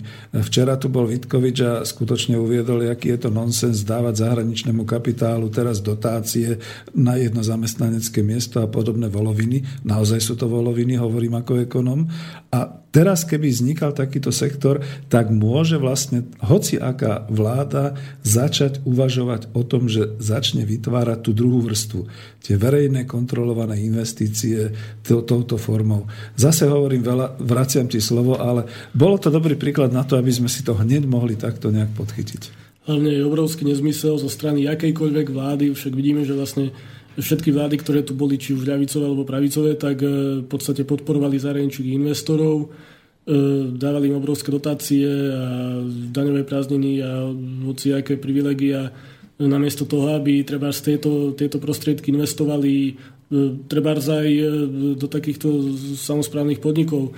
Veď už len zo, samotného, zo, zo samotnej podstaty družstiev alebo zamestnaneckých samozpráv vyplýva jedna podstatná vec a to je tá, že vlastne tieto, tieto podniky sú zakotvené priamo, e, priamo v tých daných lokalitách a tieto podniky len e, len, len, len mávnutím nejakého prútika alebo na základe nejakého rýchleho rozhodnutia neodídu a jednoducho sú nejakým spôsobom späté s tým regiónom, s tou lokalitou. Tí samotní zamestnanci sú zároveň E, ľuďmi, ktorí v tej danej lokalite žijú a keďže sami rozhodujú o tom, o tom svojom podniku a nie nejaký zahraničný investor alebo nejaký zahraničný e, nadnárodný kapitalista, tak, e, tak v podstate majú záujem na tom, aby boli úspešní priamo na tom mieste a to, to je práve tá, tá územná, to, to územné, územné ukotvenie vlastne. Takže toto je tiež asi čo je tiež asi taká čiastočná odpoveď Davidovi na jeho otázku ohľadom toho, že aké sú výhody družstevníctva, tak toto je tiež jedna z takých hlavných jeden z takých hlavných aspektov, že tie, tie družstva sú ukotvené vlastne nejakým spôsobom na tú lokalitu. Dobre, no, čiže to sme v podstate zhrnuli a už máme hodinu za sebou vysielania, to je neuveriteľné. Ja to ešte len teda skúsim tou jednou vetou zhrnúť, že samozrejme, ako náhle budeme vytvárať a budú sa vytvárať takéto kolektívne vlastníctva, naozaj zamestnanecké samozprávy, družstva, bude nejakým spôsobom vláda nútená reagovať, pretože zatiaľ sa im ľahko hovorí, ale nemá nemáme to komu dať. No veď komu to dáme? Chudákovi, živnostníkovi, veď ten skrachuje aj tak a podobne. Teraz vytvoríme ten párny argument ekonomický, že a už sú tu takéto siete, družstva, zamestnanecké samozprávy. Nech sa páči vláda, ráčte to podporiť, pretože to máte rastúci sektor, ktorý mohutne a silne a bude to... A ešte niečo. A potom bude už pesnička. Mhm. No, no len no, to, tak pripomeniem vlastne takú vec, že neexistuje dôvod, prečo by to vlastne vláda nemohla spraviť tak, aby E, samotná neprevzala tú iniciatívu a nebola tým nejakým prvým, e, prvým e, hýbateľom toho celého procesu. Napríklad v tej Venezuele to spravili tak, že vznikol program na, na poskytovanie výhodných úverov a len v priebehu troch rokov vzniklo E, niekoľko desiatok tisíc družstiev a takmer milión osôb bolo zaškolených, takže školiaci program, e, výhodný e, úverový program a máme tu nové družstevnícke nutie a vláda nemusí čakať na to, kým ľudia prídu vlastne s tou iniciatívou. Vláda sama, samotná môže podporiť, naštartovať taký proces. A ešte pred pesničkou to vypointujem, no veď dneska vyšiel ekonomický program Smeru, no a čítali sme ho, čo keď to tam už je uvedené? Dajme pesničku. Ja som to čítal, ale som skeptik.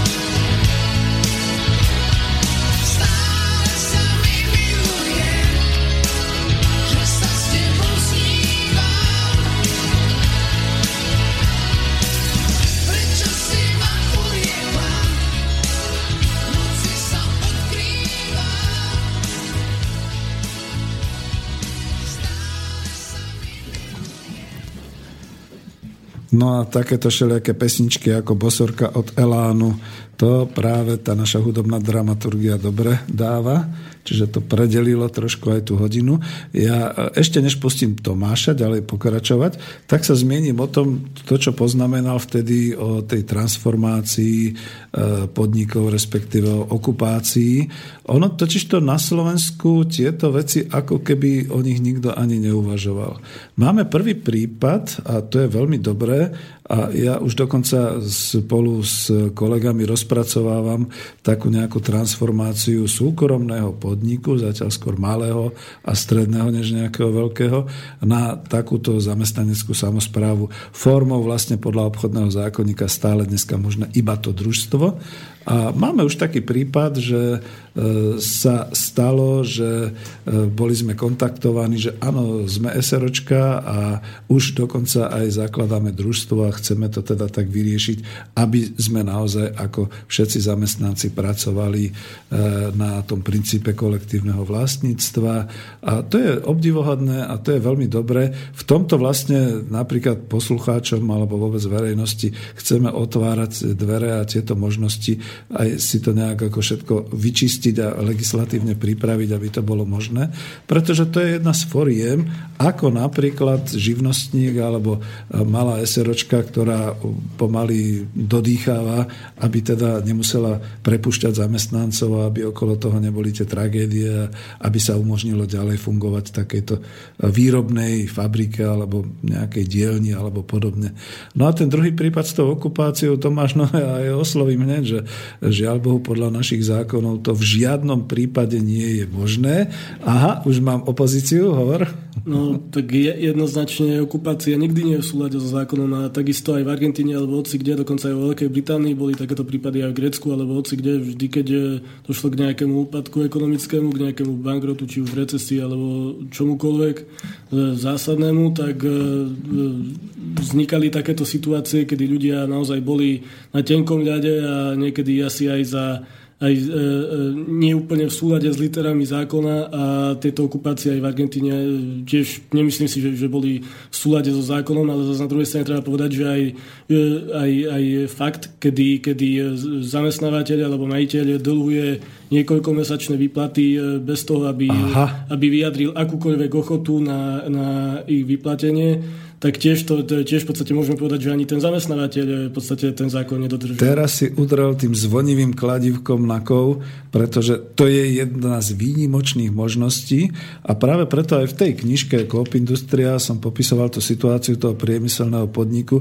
že občas treba vystihnúť ten správny moment.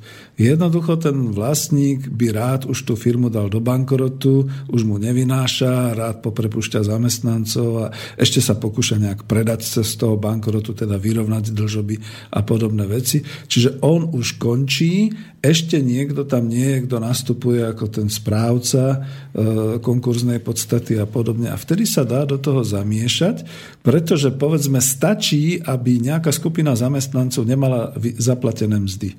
Už to je trestný čin podľa slovenského legislatívneho poriadku. To znamená, v tej chvíli môžu zamestnanci konať. No lenže oni o tom musia vedieť. Ono to nejde tak, že okupujme fabriku a rozbijeme bránu a vytrieskáme všetky sklá a vnikneme dnu a divne zarežeme nejakého SBS a podobne, ale nejakým spôsobom skutočne e, dostať sa e, k tomu, aby boli fyzicky prítomní na tom pracovisku, oznámili to verejnosti, že nedostali vyplatené mzdy a tej, v tej chvíli sú oprávnení, dokonca v podstate by nejaký právnik mohol spracovať pre nich aj všetky tieto veci právne o tom, že teda je trestný čin a tým pádom žalujú a tým pádom v podstate vytvárajú akutnú situáciu. Keby sa navyše na ich stranu postavila aj verejnosť, ako tomu bolo aj v Argentíne no, počas to toho spomínaného, spomínaného hnutia ozdravených tovární, kedy vyslovene aj tí ľudia organizovali demonstrácie, protesty, dokonca jednotliví, jednotliví e, zamestnanci z jednotlivých fabrík sa spájali a spoločne riešili tieto veci na rôznych otvorených zhromaždeniach tak e, toto je práve tá, taká, e, taký príklad alebo taká ukážka toho, ako môže vlastne aj tá samotná spoločnosť prispieť k tomu, aby sa takáto situácia vyriešila. No a to som presne chcel e, kvôli tej okupácii, že žiaľ, ja som sa dozvedel od túto právnika, ktorý bol v relácii ekonomické rozhovory, že my máme dokonca v ústave zakotvené ľudské právo vlastní, čo je neuveriteľné. To znamená, že ľudské právo, ja neviem, na súkromie, na súkromný majetok, na život a na a je postavené podľa ústavy na takú rovnakú úroveň, že keby toto, nejaký takýto moment ne, nevznikol, tak len tak nabehnúť do fabriky a povedať, okupujeme ju a chceme ju, to je zas takisto trestný čín a ten majiteľ môže jednoducho vyhlásiť tak. E, poškodili moje ľudské právo vlastnenia, tak teraz ich všetkých zavrite do basy a keďže prečiny alebo trestné činy voči vlastníctvu sú u nás postavené na roveň vraždy, takže tí ľudia by dostali 10, 12, 15 rokov, len tak by to frčalo. Čiže toto naozaj neodporúčam. Ale to, čo si hovorili, je naozaj doplňujúce a vzácne za prvé, že vtedy, keď je nejaký ten ekonomický, hospodársky chaos, alebo keď teda táto hospodárska sféra doslova klakne na kolena, respektíve v takých situáciách, ako u nás to bolo a nikto si to ani nevšimol, z minul minulosti to bol ešte nejaký rok 2000, možno 12-13, keď tá e, fabrika, myslím, že textilka, keď ten majiteľ Talian, myslím, že dal zamestnancom dovolenku, ani im nedal výpoveď. Zatiaľ, čo oni boli preč, vyviezol všetku tú technológiu, zásoby, všetko z fabriky a zmizol. A dodneska nevieme, čo sa deje, lebo však to bolo trestné, nezaplatili mzdy, e, vyviezol odtiaľ to majetok, nehal dokonca ešte aj daňové dlžoby, čiže to bolo ešte za tej predchádzajúcej vlády e, z Lepenca, musím to tak povedať. Nehal daňové dlžoby a nič a žiadny Interpol ho nenaháňa a nič sa nedeje a tí ľudia možno dodneska ako trpia, pretože nedostali zaplatené zaplatené, e, boli nezamestnaní. Čo? Neboli nezamestnaní. Oni dokonca nemali ani právo byť nezamestnaní, pretože majiteľ zdrhol a legislatívne aj ten biely koň, ktorý robil manažera, sa vlastne vytratil a sa to všetko vytratilo do stratená. Ale rok 2014 bol pre nás taký, doslova by som povedal osudový, pretože padlo 7 fabrík. A vtedy, keď som ešte mohol do nového slova písať, tak som písal o fabrikách oceliáren strážské, DMZ na považí, e, celý rok kolabovala, potom Panasonic Krompachy, ICA Jacis Textilka vo Svidníku, ale tam som sa dozvedel, že odborári zasiahli a niečo v tom robili.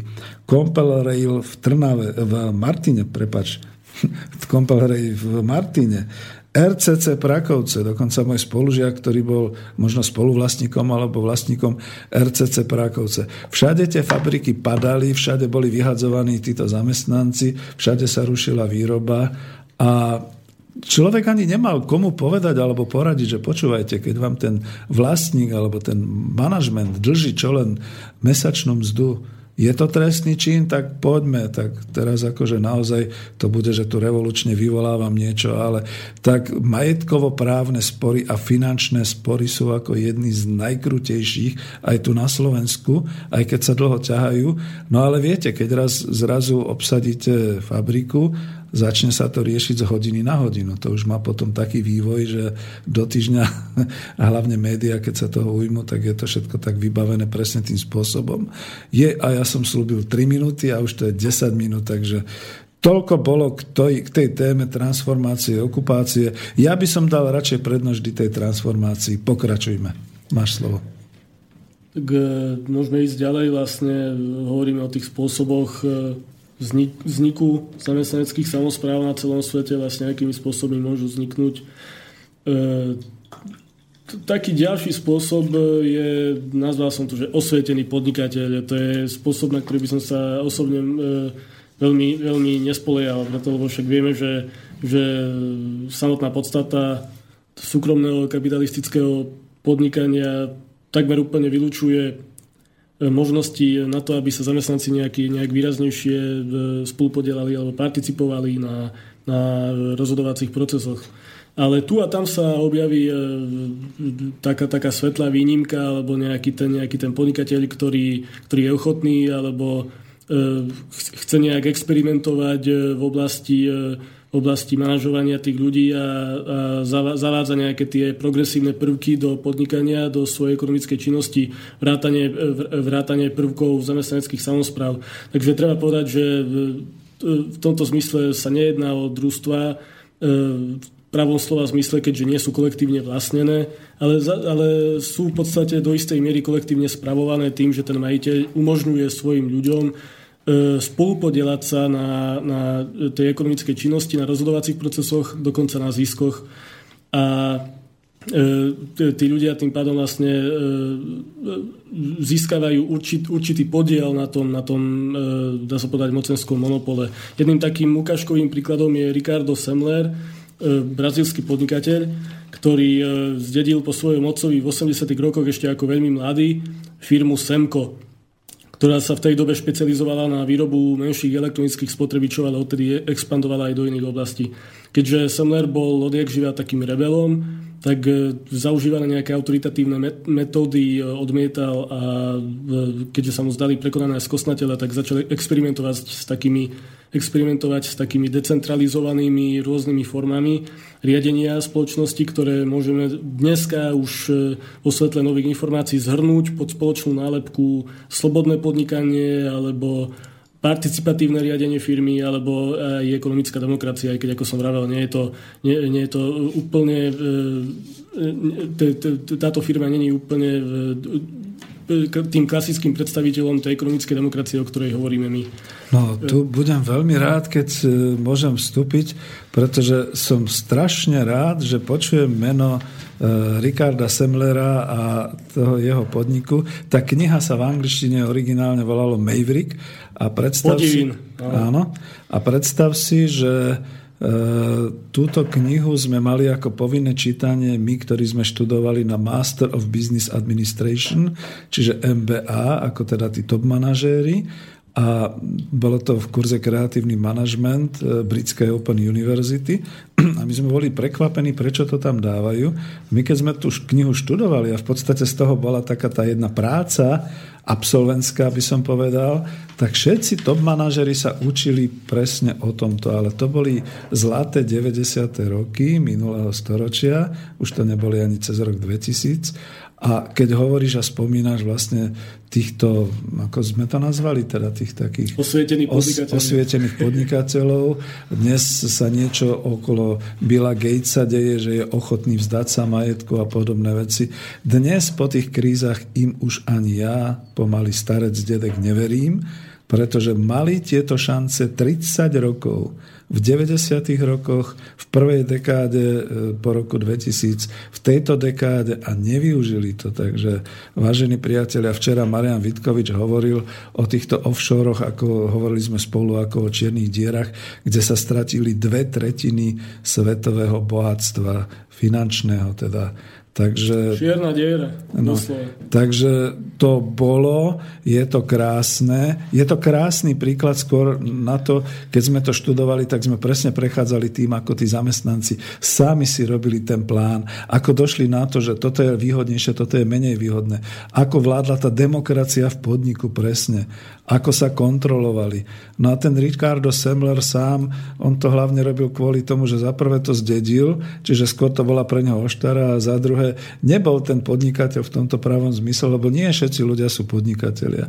Čiže on bol celkom rád, že sa toho tí jeho zamestnanci ujali a že spolu potom prosperovali. Však aj on z toho niečo mal. Presne tak, preto som aj hovoril, že na toto by som sa v živote nespoliehal, že, nejaký, e, že, že takíto podnikatelia osvietení sa z ničoho nič začnú E, nejak, že, že začnú rásť ako huby po daždi a že sa budú nejakým spôsobom, e, e, že, budú ochotní sa podeliť vlastne o, o, o, svoje, o svoje mocenské postavenie, či dokonca o svoje zisky.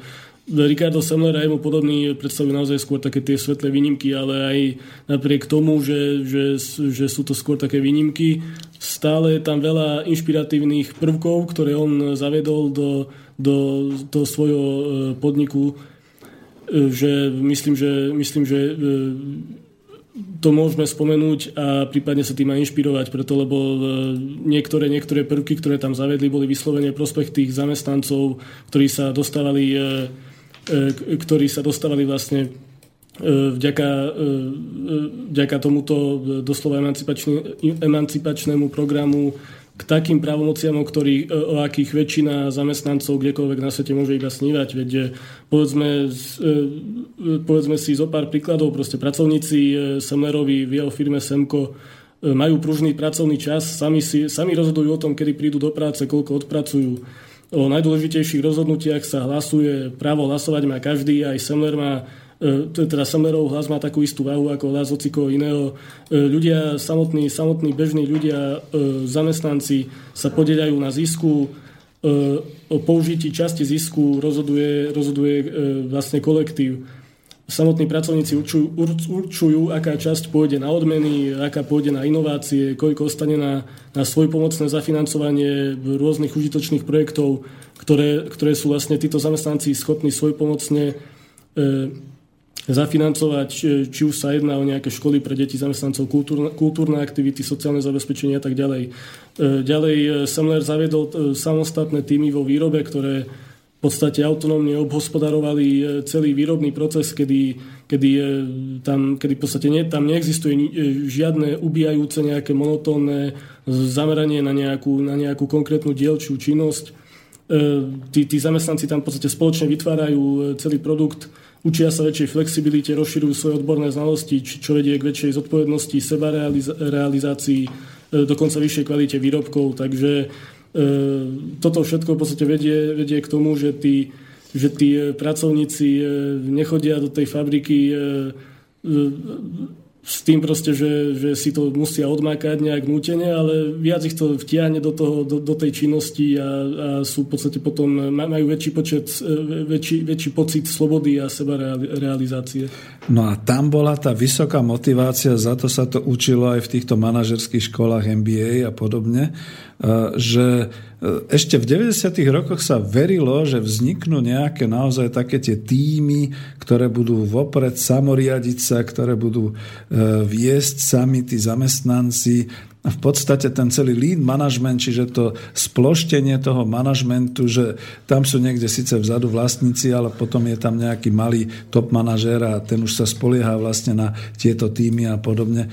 To všetko bolo, ale nakoniec sa to zneužilo vyslovene teda tým drzým fiskálnym spôsobom, že aspoň ušetríme, keď nebudeme mať stredný manažment a aspoň ušetríme, keď si budú robotníci sami rozhodovať priamo na tej dielni, čo majú robiť. A ale neviedlo to k tomu, a hlavne tie finančné krízy to vyslovene zhodili, neviedlo to k tomu, aby vznikla tá demokracia na pracovisku, ale nie v tom zmysle, že ja sa rozhodnem dneska nepracovať, alebo ja sa rozhodnem, že e, budem robiť toto, ale že ten celý kolektív, ale nie, že e, každodenne, ale v podstate dohodol sa na tom, čo sa bude robiť, ako sa to bude robiť, bol motivovaný, poveril tých svojich najvýkonnejších a najlepších, aby určitým spôsobom toto robili a toto všetko u toho Semlera bolo.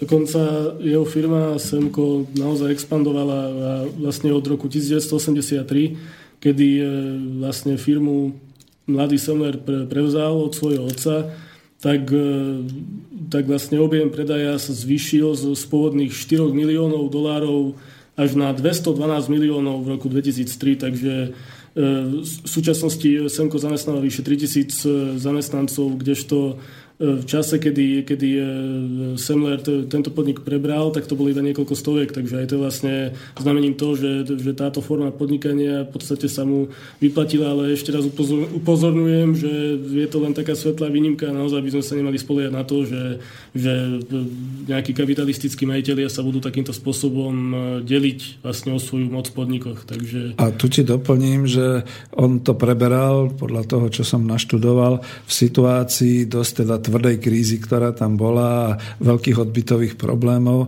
Čiže ono to naozaj niekedy vyzeralo, že aj tí sami zamestnanci skôr si akoby odkúpili a niečo zaplatili, čo potrebovali, povedzme do dielne a podobne, keďže to bol taký typ výroby. A mne to pripomína práve to, že e, vždy je to, a bolo by to možné aj u nás v tom prípade, keď teda bude určitým spôsobom tá recesia, budú padať odbytové veci, nebude možné sa uplatniť na trhu príliš a všetky takéto veci, čiže tam. No dnes v roku 2016 obávam sa, že máme tu bariéru v tom, že aspoň teda mass media nám tvrdia, že fantasticky sa podniká, všetko je možné, likvidujeme nezamestnanosť a tak ďalej. Čiže nešťastný pán Semler by asi dneska túto cestu, tento spôsob, keby bol na Slovensku, nehľadal. E, môžeme prejsť na, na ďalší spôsob e, ďalší spôsob vzniku zamestnaneckých samozpráv na svete. E, ďalšiu, ďalšiu skupinu prípadov v podstate tvoria družstva alebo samozprávy, ktoré vznikli vďaka celospoločenským zmenám alebo doslova revolučným zmenám. V súčasnosti je takým, takým žiarivým príkladom vlastne Rožava, čo je vlastne e, sever Sýrie, alebo teda oblasť e, Sýrie, ktorá je obývaná Kurdmi, ktorá ešte v roku 2012 e, v podstate získala určitú autonómiu na pozadí udalosti tzv. arabskej jary, kedy, kedy vznikli vlastne tri relatívne samostatné kantóny na severe Sýrie, Afrin, Jazíra a Kobane. Tie sa v podstate spojili do federácie. V súčasnosti už e, zrovna minulý mesiac vyhlásili autonómiu, aj keď samozrejme oficiálnym e, stále, stále vládnúcim nasadovým režimom táto autonómia nie je ako oficiálne uznaná ale Rožava v podstate vyhlásila autonómiu e, pod názvom, pod názvom Severosírska federácia Rožava a vlastne tento ich ekonomický model, ktorý, ktorý zaviedli, do značnej miery je v podstate založený práve na zamestnaneckých samozprávach a na družstevníctve. To povieš viac o tom, ale to sme mali oddeliť naozaj nejakou zvučkou, znelkou, pretože to som avizoval dneska v tom blogu, blogu Pravdy, keď definovali, že slobodný vysielač je také a onaké radikálne rádio. A ja som upozornil v tom blogu, že ale tak počúvajte, aby ste sa dozvedeli niečo o tých socialistických metódach, ktoré povedzme priamo v tej Rožave, v tej kurdskej časti Sýrie vznikajú. Čiže počúvam veľmi pozorne, lebo o tom neviem ani ja nič. To, tomu necháme asi tú zvyšnú 25-minútovú časť. Mhm. Áno. No takže v podstate rožavská ekonomika je založená, jak som spomínal, práve na, decentralizácii, na, na družstevníctve, e, dokonca podľa informácií e, Ministerstva ekonomiky e, miestneho rožavského už tri štvrtiny e, miestnej produkcie e, sú v podstate e, získavané prostredníctvom kolektívneho vlastníctva a kolektívnych samozpráv. Pričom o jednej tretine produkcie rozhodujú samotní, samotní pracovníci, ktorí sú združení v rozličných výboroch. A pri, pričom vlastne treba povedať, že podobne ako sme spomínali aj tú Venezuelu, kde fungujú regionálne alebo komunálne rady, alebo podobne ako je to aj v Švajkártovej komuni- e, kon- koncepcii, kde vlastne počíta s nejakými tým verejnými investíciami, tak vlastne aj v Rožave si to takýmto spôsobom ošetrili. To prepojenie medzi ekonomickou a verejnou sférou, že e, vlastne to komunity alebo komúny, ktoré predstavujú t- taký základný, e, základnú jednotku vlastne spoločnosti, prostredníctvom ľudových zhromaždení, ktorých sa zúčastňujú samotní občania, alebo teda dele, volení delegáti, tak e, práve vlastne verejnosť prostredníctvom týchto výborov má možnosť spolu rozhodovať o tom, že čo sa akým spôsobom bude vyrábať, v akom množstve a tak ďalej. Takže vidíme, že vlastne tamto prepojenie existuje a tie družstva vlastne nehrabu na vlastnom piesočku, ale týmto spôsobom uspokojujú vlastne potreby celej spoločnosti. E, v Rožave vlastne sa družstevníctvo rozrastlo už do tej miery, že tam fungujú polnohospodárske družstva, e, rôzne výrobné družstva, e, dokonca družstevné zväzy, e, družstva upratovacie, ktoré vznikli za účelom upratovania tovární, alebo družstva chovateľov zvierat, družstevné skleníky, ďalej rôzne malé, stredné priemyselné družstva, obchodné družstva na verejnom trhu, družstva vyrábajúce elektrické káble, závody na výrobu generátorov dokonca. Potom ďalej je to družstvo baliace minerálnu vodu, olejové družstva, čerpacie stanice, stavebné družstva. Takže vidíme, že vlastne v Rožave funguje družstevníctvo prakticky vo všetkých sférach e, e, teda národného hospodárstva. Prečo to neuvádzajú naše mainstreamové médiá v headlines? To je tak zaujímavé, že by to priťahlo o milión divákov k televízii, teatri viac. No, obávam sa, že toto nepatrí zrovna súč- prípade súčasných médií medzi, medzi tie nosné témy, ktoré zaujímajú mainstream, takže... Ja viem, ja som to tak ironicky, ale chcem ťa práve doplniť, respektíve poprosiť, pretože to je skutočne niečo, my, my to máme čas toho na tom blogspote Ekonomická demokracia, to za to vďačím vám, že to viete vyťahnuť takto blogeri, ale máte aj iné informácie. A po, poďme ešte ďalej. Napríklad e, skôr sa opýtam, lebo to ma zaujíma, že aká je to veľká oblasť. Viem určite, že je to oblasť e, na hranici Turecka a Sýrie a že sú dosť ťažko momentálne delostrelecky bombardovaní a je tam v podstate vojna a napriek tomu to, čo hovorí, že úplne úžasné, to sa počúva ako v podstate tá oblasť je možno porovnateľná so Slovenskom žije tam odhadom nejakých 4,5 e, milióna ľudí, takže, wow. takže mm-hmm. ako, keď, keď, keď hovoríme o tom počte obyvateľov, ktorí žije v Rožave, tak e, si vlastne uvedomíme, že, že, že to, že až tri štvrtiny národného, teda toho ich regionálneho hospodárstva tvoria družstva, tak eh, si vlastne uvedomíme, že vlastne to družstevníctvo naozaj zohráva obrovskú rolu v tejto krajine, eh, keď si uvedomíme, že, že počet obyvateľov je, dá sa povedať, porovnateľný eh, so Slovenskom. Takže aj pre nás je to taký, taký príklad určite, alebo s takou nádejou v podstate sa pozeráme do tohto regiónu na Blízkom východe, preto, lebo vidíme, že to, čo v podstate my nejak tak snívame, alebo čomu sa venujeme a čo študujeme, tak vlastne oni to už priamo v praxi realizujú a naozaj úspešne.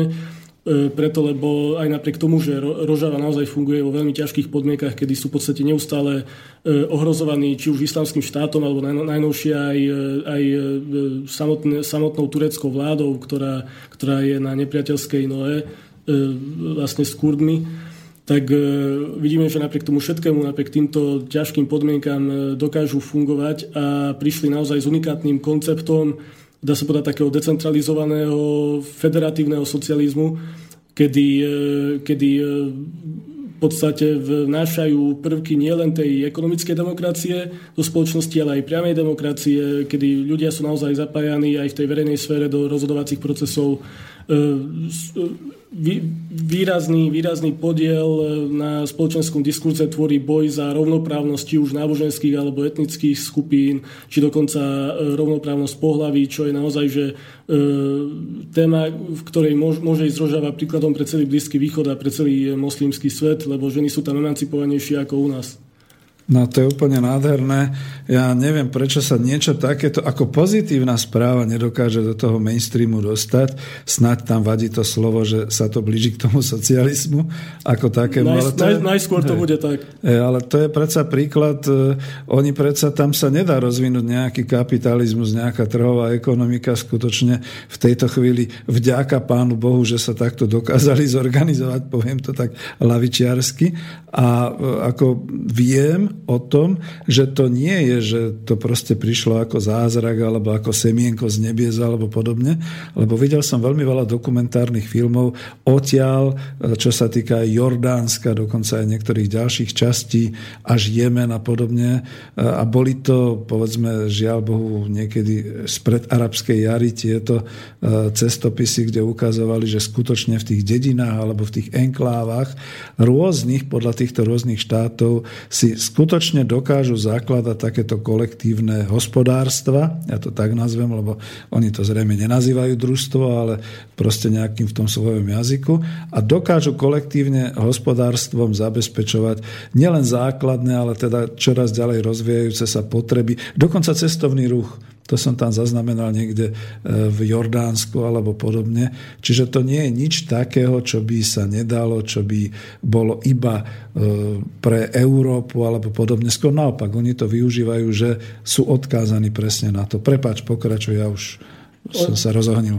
Oni sú dokonca, to Kurdi na severe tejto Sýrie, natoľko úspešní, že v rámci možnosti, že dokonca si dokážu zabezpečiť e, potravinovú sebestačnosť a ešte aj prebytky vyvážajú do zahraničia, čo je, čo, je, čo je kľúčové, keď si uvedomíme, že oni sú neustále pod hrozbou útoku, či už zo strany islamského štátu alebo, alebo Turecka, e, či dokonca iných e, frakcií ako Al-Nusra a tak ďalej. Takže takže je to naozaj obdivuhodné a dokonca ešte taká zaujímavosť, u nich neexistujú žiadne dane, takže keď niekto neustále nadáha na, na dane, tak môže, môže tam rovno ísť preto, lebo oni financujú vlastne všetky tieto verejné projekty E, vlastne práve predajom týchto prebytkov smerom do zahraničia, čiže tým, že predajú nejaké tie prebytky či už z sektoru alebo, alebo ropu samozrejme, tak, e, tak vlastne z týchto získaných financií sú schopní zafinancovať úplne svojpomocne a samostatne všetky tieto verejnoprospešné projekty a dokonca som sa dozvedel, že, že absolútne nie sú odkazaní na Asadov režim, ktorý okrem toho, že ešte stále tam existujú nejaké tie zbytky nejaké, nejakého to, e, e, nejakých tých štátnych e, lokálnych orgánov, tak v podstate tam už neexistujú žiadne neexistuje žiadny vplyv vlastne tej centrálnej nejakej e, sírskej vlády a všetky tieto projekty dokážu vlastne e, Kurdi zafinancovať úplne sami na základe svojej práce. No úplne neuveriteľné. A to si uvedomme, milí poslucháči, že hovoríme o 4,5 miliónovom obyvateľstve a o územnej veľkosti ako Slovensko. A medzi tým viem, že to nie je žiadna až tak vypráhla krajina, že skutočne sú tam aj zelené údolia, sú tam aj nejaké rieky, nejaké horstva a podobne, čiže veľmi to pripomína trošku, nie veľmi a trošku, ale dosť to pripomína teda ten profil aj slovenský. A teraz si predstavte, mňa len napadá taká fantázia, že tam hovoríme o Rožave a u nás sú povedzme naozaj tie najchudobnejšie regióny Rimavská sobota, Rožňava. No tak čo keby to tak ako niekto v tej Rožňave a Rimavskej sobote skúsil takýmto spôsobom a samozrejme vychádzať z dola naozaj iniciatívne rozvíjať to. A s tým, že povedzme ten župan tej Veucky a dokonca to patrí, aha, to by patrilo po dvoch županov, teda tak to je iné, že, že by tomu dal nejakým spôsobom na nejaké 3-4 roky nejaké, nejakú takú výnimku, takú zvláštnu ekonomickú zónu a máme to a rozvíjalo by sa to. Pokračuj, lebo ja už som išiel do snívania. No, však môžeme, môžeme si aj zasnívať, ja tiež nad tým rozmýšľam častokrát, že čo by sa stalo, keby e, napríklad e, keby sa pri moci ocitla nejaká strana alebo nejaká skupina, ktorá by bola ochotná vlastne podporiť tieto veci a e, trebárs by sa vytvoril nejaký ten, e, nejaké to experimentálne územie, na ktorom by bolo možné niečo takéto testovať, v podstate života schopnosť niečoho takéhoto. Na, na, naozaj nevidím nevidím dôvod, keby sme na to išli vlastne cez prízmu toho, že chceme vytvoriť vlastne spoločnosť lepšiu, spravodlivejšiu, tak naozaj by som nevidel dôvod, prečo by sme niečo takéto uh, vedeli, uh, teda mohli spraviť, ale zase na, dru- na druhej strane, keď sa vrátim do reality a uvedomím si, že vlastne v akom svete žijeme, kde v podstate sme podrobovaní vlastne podrobovaní rozhodnutiam nejakých tých uh, byrokratických alebo štátno-korporátnych kadejakých zlepených špičiek, tak si musíme uvedomiť, že v podstate nie je v ich záujme e, akokoľvek experimentovať e, s nejakými novými spoločenskými usporiadaniami a s nejakými e, spoločenskými alternatívami, preto lebo sami by teoreticky mohli prísť v budúcnosti o moc a mohlo by to ohroziť ich nejaký mocenský monopol. Takže je to, je to iba na nás, na, na ľuďoch, aby sme sa my sami nejak zorganizovali a začali sa vlastne viac obzerať po týchto alternatívach, viac to študovať a prípadne to, sa to pokúsiť uviesť do praxe v rámci e, možností, ktoré máme, či už legislatívne možnosti, alebo kapacitné ľudské možnosti a tak ďalej. A to už si išiel Tomáš skoro až do záveru, ale ešte nejdeme do záveru. Skôr teda tak pripomeniem, z toho, čo si hovoril, z toho obsahu, ja to tak ekonomicky beriem, že som očakával, keď teda spomínaš presne toto, že v e, podobnej situácii sa vlastne ocitli na východnej Ukrajine práve tieto e, veľké územia Luhansk a Donetsk. A človek by bol očakával, že tam sa rozvinú nejaké tie družstva, respektíve tá nedôvera voči tým kapitalistom a voči tým oligarchom bude vlastne sa zhamotní v tom, že budú takto e, kooperovať a proste vytvárať nejaké tie kolektívne vlastníctva. Ale už aj minule sme mali informáciu na tom našom prvom stretnutí, že tomu tak nie je, že naozaj ten Donbass a Luhansk, že stále to podlieha nejak tým určitým oligarchickým záujmom, respektíve, že je tam teda vplyv toho Ruska a Ruská federácia dneska je vyslovene štátno-kapitalistickým systémom, takže nepripustí žiadne také, aby tam vznikali nejaké, aj keby sme to nazvali po rusky tradíciou kolchozy a podobne. Čo je pre mňa sklamaním, hlavne po tej ekonomickej stránke, pretože toto je vlastne cesta, kde by sa veľmi rýchle dokázali dvíhať práve takéto tieto veci základnej výroby, základných služieb, transportu, všetkých takýchto vecí. A vraj to tam nefunguje. Ak by ste, milí poslucháči, vedeli o niečom inom, dajte nám vedieť, možno ani nie do tejto relácie, ale pošlite nejaký mail, pretože to je predmetom môjho záujmu. E, pokračuj, lebo ty si išiel už akoby do záveru a my ešte máme 10 minút. Telefón nebol, že? A mail takisto, no tak dobre, tak už to dokončíme. No tak ešte môžem v podstate k tej rožave nejaký, ešte nejakých pár, pár zaujímavostí e, doplniť. E, tak ešte ohľadom toho ekonomického modelu, tak e, musíme zdôrazniť, že aj keď sa uprednostňuje kolektívne vlastníctvo, ale v zásade oni nie sú, oni nie sú nejak nepriateľskí ani proti súkromnému vlastníctvu, ale s jedným podstatným rozdielom v porovnaní s neoliberálnym kapitalizmom a to je ten, že súkromné podnikanie musí zodpovedať potrebám spoločnosti a preto majú vlastne aj tieto lokálne decentralizované výbory, ktoré sú tvorené samotnými občanmi a tieto výbory vlastne majú výrazné právomoci v ovplyvňovaní e, činnosti aj e, súkromných podnikateľov. Ale zároveň e, musíme zdôrazniť, že privátny sektor je tam čoraz menší, postupne ustupuje tomuto expandujúcemu kolektívnemu vlastníctvu a kolektívne správovaným demokratickým podnikom, čo je potešiteľné a zdroje sú tam považované za spoločný majetok. A vlastne tieto lokálne komuny, ktoré, ako som spomínal, sú takým, e, predstav, predstavujú také tie základné nejaké spoločenské jednotky, e, rozhodujú vlastne o použití e, týchto spoločných zdrojov. A ďalšou takou zaujímavosťou je v podstate práve to, že tieto výbory, e, ľudové výbory, ktoré, ktoré spolu rozhodujú o mnohých podstatných otázkach spoločenských, zároveň regulujú aj ceny. Ceny sa dotujú teda dotujú sa predovšetkým ceny treba z najzákladnejších potravín a liekov, aby sa zabezpečili základné potreby obyvateľov, čo je vlastne kľúčové v tejto situácii, v ktorej sa nachádzajú. Takže... To je v podstate už také niečo ako taká tá verejná samozpráva, že oni to už majú zorganizované e, na tú úroveň e, celospoločensky. Áno, áno, áno presne tak. Preto ma, preto ma vlastne práve Rožava a konkrétne ich ekonomický model fascinuje, lebo je to, vnímam to v podstate ako E, ako e, celospoloč, celospoločenskú aplikáciu e, týchto ideálov, ktoré v podstate, ktorým sa my venujeme a ktoré študujeme. Dá sa povedať so, so všetkými črtami dokonca týmito, ktoré spomína David Schweikart.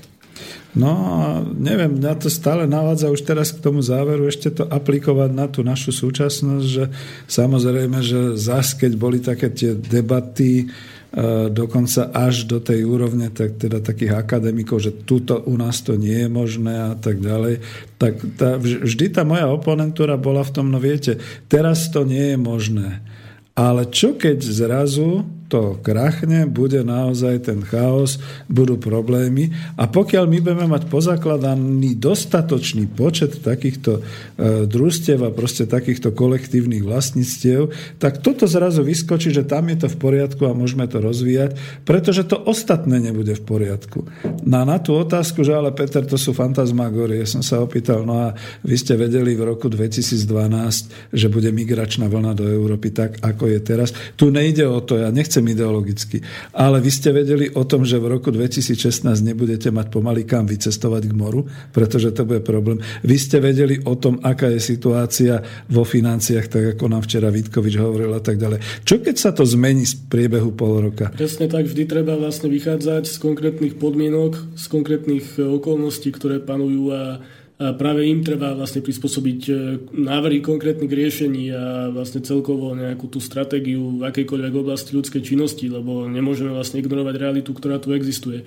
A čo sa týka vlastne nejakej tej aplikácie týchto myšlienok, tak ono je to aj v podstate aj udalosti celosvetové alebo aj minulosti nám ukazujú, že veľakrát sú ľudia až praktickými nejakými okolnostiami nútení sa, sa takýmto spôsobom nejak zorganizovať a mo, možno, že teraz ešte ani na Slovensku si tí ľudia až tak neuvedomujú vlastne v akej e, v závažnej situácii sa nachádzame, či už z hľadiska ekonomického, geopolitického alebo akéhokoľvek, ale časom, keď bude horšie, tak tí ľudia skôr či budú nútení v podstate začať riešiť a hľadať nejaké tie spoločenské alternatívy a myslím, že práve toto je E, e,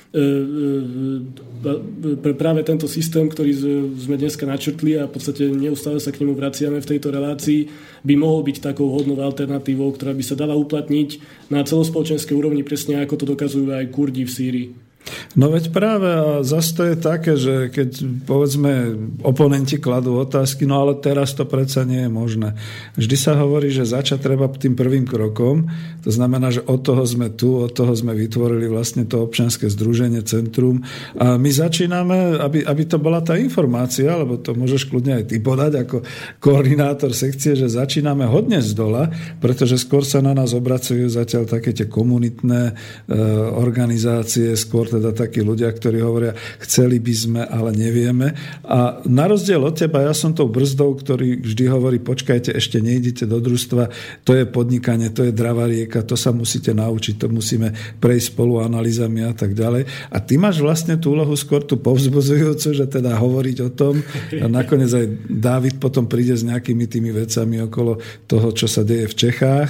A my tu hľadáme po Slovensku, takže až chceš, máme nejakých posledných 8 alebo koľko niekoľko minút nejakú takú výzvu, že by sa obracali prípadne aj na teba alebo na nás s takýmito vecami. Aj samozrejme tie družstva a zakladania, ale aj takéto, pretože e, ja vždy hovorím, že ja by som začal kľudne občianským združením a potom pokračoval, keď viem, že to ide. Kľudne hovor. No tak mm. v podstate si e, to dosť dobre nejak zhrnul, že vždy, vždy, vždy vlastne e, čo, akákoľvek, akákoľvek veľká spoločenská zmena nejak musí začať. A možno, že práve, práve my sme si dali takú, takú dosť ambicióznu nejakú úlohu e, šíriť osvetu ohľadom tohto družstevníctva, troška sa pokú, pokúsiť zaviesť tieto princípy do spoločnosti, ale tak to vlastne má byť, lebo my nemôžeme do nekonečna čakať na to, že kedy, kedy tu bude tak zlé, aby sa tí ľudia e, sami nejak zorganizovali. Ako som vravel, je to asi nevyhnutné a skôr či neskôr to bude musieť prísť, ale my sme tu práve od toho, aby sme už teraz postupne, postupne začali vytvárať E, nejaké to podhubie a veľmi, veľmi dobre vieme aj z histórie, že keď prišli akékoľvek obrovské nejaké zmeny celospoločenské či ekonomické alebo akékoľvek iné, tak e, vždy sa vytvárali dlhodobo a nikdy neprišli iba tak zo dňa na deň. A e, vždy vlastne v, tá, tá stará, stará spoločnosť v podstate už keď je nejaký nejak dožívala alebo už e, pomaly dohnívala, tak, e, tak e, v jej útrobách sa vytvárali už nejaké tie zárodky tej novej spoločnosti a my sa práve pokúšame zachytiť tie tendencie, ktoré sú v súčasnosti, v tej súčasnej spoločnosti po celom svete zachytiť tieto tendencie, e, tie progresívne, nadviazať na ne a vlastne pokúsiť sa vytvoriť už také podhubie pre, pre možno nejakú budúcu novú spoločnosť, ktorá už bude kvalitatívne na vyššej úrovni. A e, keď, keď Peter spomínal pána Vitkoviča, ktorý e, veľakrát poukazuje vlastne na tú hrozbu ekonomického kolapsu, tak keď sa vlastne toto celé raz... Ale nie je sám, tam sú ďalšie ekonomovia, kľudne hovor, prepač. Jasne, samozrejme, Piketty a množstvo iných proste neustále na toto poukazujú na základe empirických faktov, ktoré tomu vedú, či dokonca už teraz sú aj štúdie Medzinárodného menového fondu, ktoré otvorene hovoria o tom, že, že e, nikto v podstate nevie, že, že kedy ten kolaps príde, môže prísť za mesiac, môže prísť za 10 rokov. E, takže keď sa toto raz osype, tak vlastne práve to pevné jadro, to podúbie, ktoré vlastne my e, ako ľudia vytvoríme, tak e, to, čo je zdravé, to prežije, to zostane, na to môžeme potom prípadne postaviť nejakú novú spoločnosť. Podobne ako, ako ju postavili aj, aj v tej Rožave. A čo sa týka vlastne tej našej konkrétnej nejakej činnosti v rámci nášho občianského združenia, tak samozrejme odporúčam sledovať našu facebookovú stránku Ekonomická demokracia, ktorá sa nejak pomaličky rozrastá. Potom tiež máme ten blog Ekonomická demokracia, blogspot.sk. Môžete nám písať na e-mail ekonomická demokracia, všetko spolu, gmail.com. E, taktiež odporúčam e, do pozornosti časopis DAO, ktorý, e, ktorý sa pripravuje je to v podstate taký spriaznený projekt. Budeme mať, budeme mať v podstate zastúpenie aj v stálom redakčnom týme, takže tam budeme zverejňovať naše články. Ten časopis zatiaľ bude vychádzať v elektronickej forme a časom možno, že aj printovej. To je ešte hudba budúcnosti, ale hovorím, postupne hľadáme nejaké tie, nejaké tie možnosti, ako sprístupniť naše informácie E, širšej verejnosti a budeme sa snažiť vlastne túto, túto myšlienku pretláčať a kľudne, pokiaľ máte nejaké tie podnety, námety alebo máte zaujímať ďalšie informácie, kľudne sa nám ozvite a budeme len radi a už teraz sa nám ozývajú ľudia, ktorí majú záujem vlastne tieto myšlienky pretaviť do praxe. No a ja už vlastne hľadám ešte jednu vec, keď už teda pomaly aj končíme, už nedáme pesničku, e, telefón, o, už asi tiež nebude, Takže díky, máme nejaké 3 minúty, ukazuje na Martin. Tak len do toho záveru ešte toľko, aspoň by som uviedol, že už ako občianske združenie sme ustanovení natoľko, že máme aj svoj účet, to asi neviem, či by bolo, ale tak je zverejnený v podstate na tej stránke ekonomickej demokracie, na tej webovskej stránke a určite potom aj na tom blogspote bude.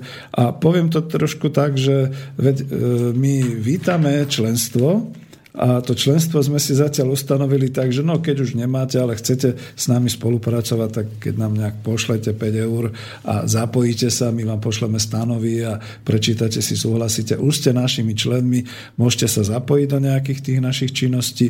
Kým ešte mám tú knižku Coop Industriu, tak proste pošlite záujem, pošlete 10 eur, dostanete ešte aj knižku, to je ďalšia taká motivácia. A hlavne, čo chceme, vidíte, že sme si to rozdelili na tie sekcie a po tých jednotlivých jednotlivých sekciách budeme vytvárať tú, tú našu činnosť. Bude samozrejme cieľom vytvárať tie družstva, ale aj osvetu. Všetky takéto veci o tom vás budeme informovať. A keďže sa budeme stretávať tuto v Slobodnom vysielači, nie je problém. Dneska sme trošku možno až obmedzili to telefonovanie, ale to je zase vďaka mne a už budem tichší a slušnejší, takže budeme sa môcť tuto stretávať a takto spolu komunikovať. No a to ako vždy znie, že peňažky, peňažky. Oni nám slúžia na to, aby sme mohli ďalej robiť tú osvetu. Takže to je prirodzené, že e, chystáme sa vydať aj knižky, tlačoviny a aj ten dáv, aj podobné veci, čiže bude toho dosť. No, už ani neviem, koľko máme, už len sa rozlúčiť. E, Tomáš, máš posledné slovo predtým, než sa rozlúčime? Ďakujem za opätovný priestor na vlnách Slobodného vysielača som rád, že máme šancu vlastne využiť priestor tejto relácii na to, aby sme aby sme mohli e, nejak ďalej šíriť naše myšlienky a odporúčam vám naozaj naďalej sledovať naše stránky a e, myslím, že o týždeň tu bude David. Áno, bude Áno. David. Mhm. No dobre, tak e, týmto by som sa asi chcel poďakovať a rozlúčiť sa s posluchačmi, takže ešte pekný večer vám prajem všetkým. Ďakujem Tomáš, ďakujem aj tebe Martin a lúčim sa s vami, milí poslucháči. Držte nám palce. Do počutia.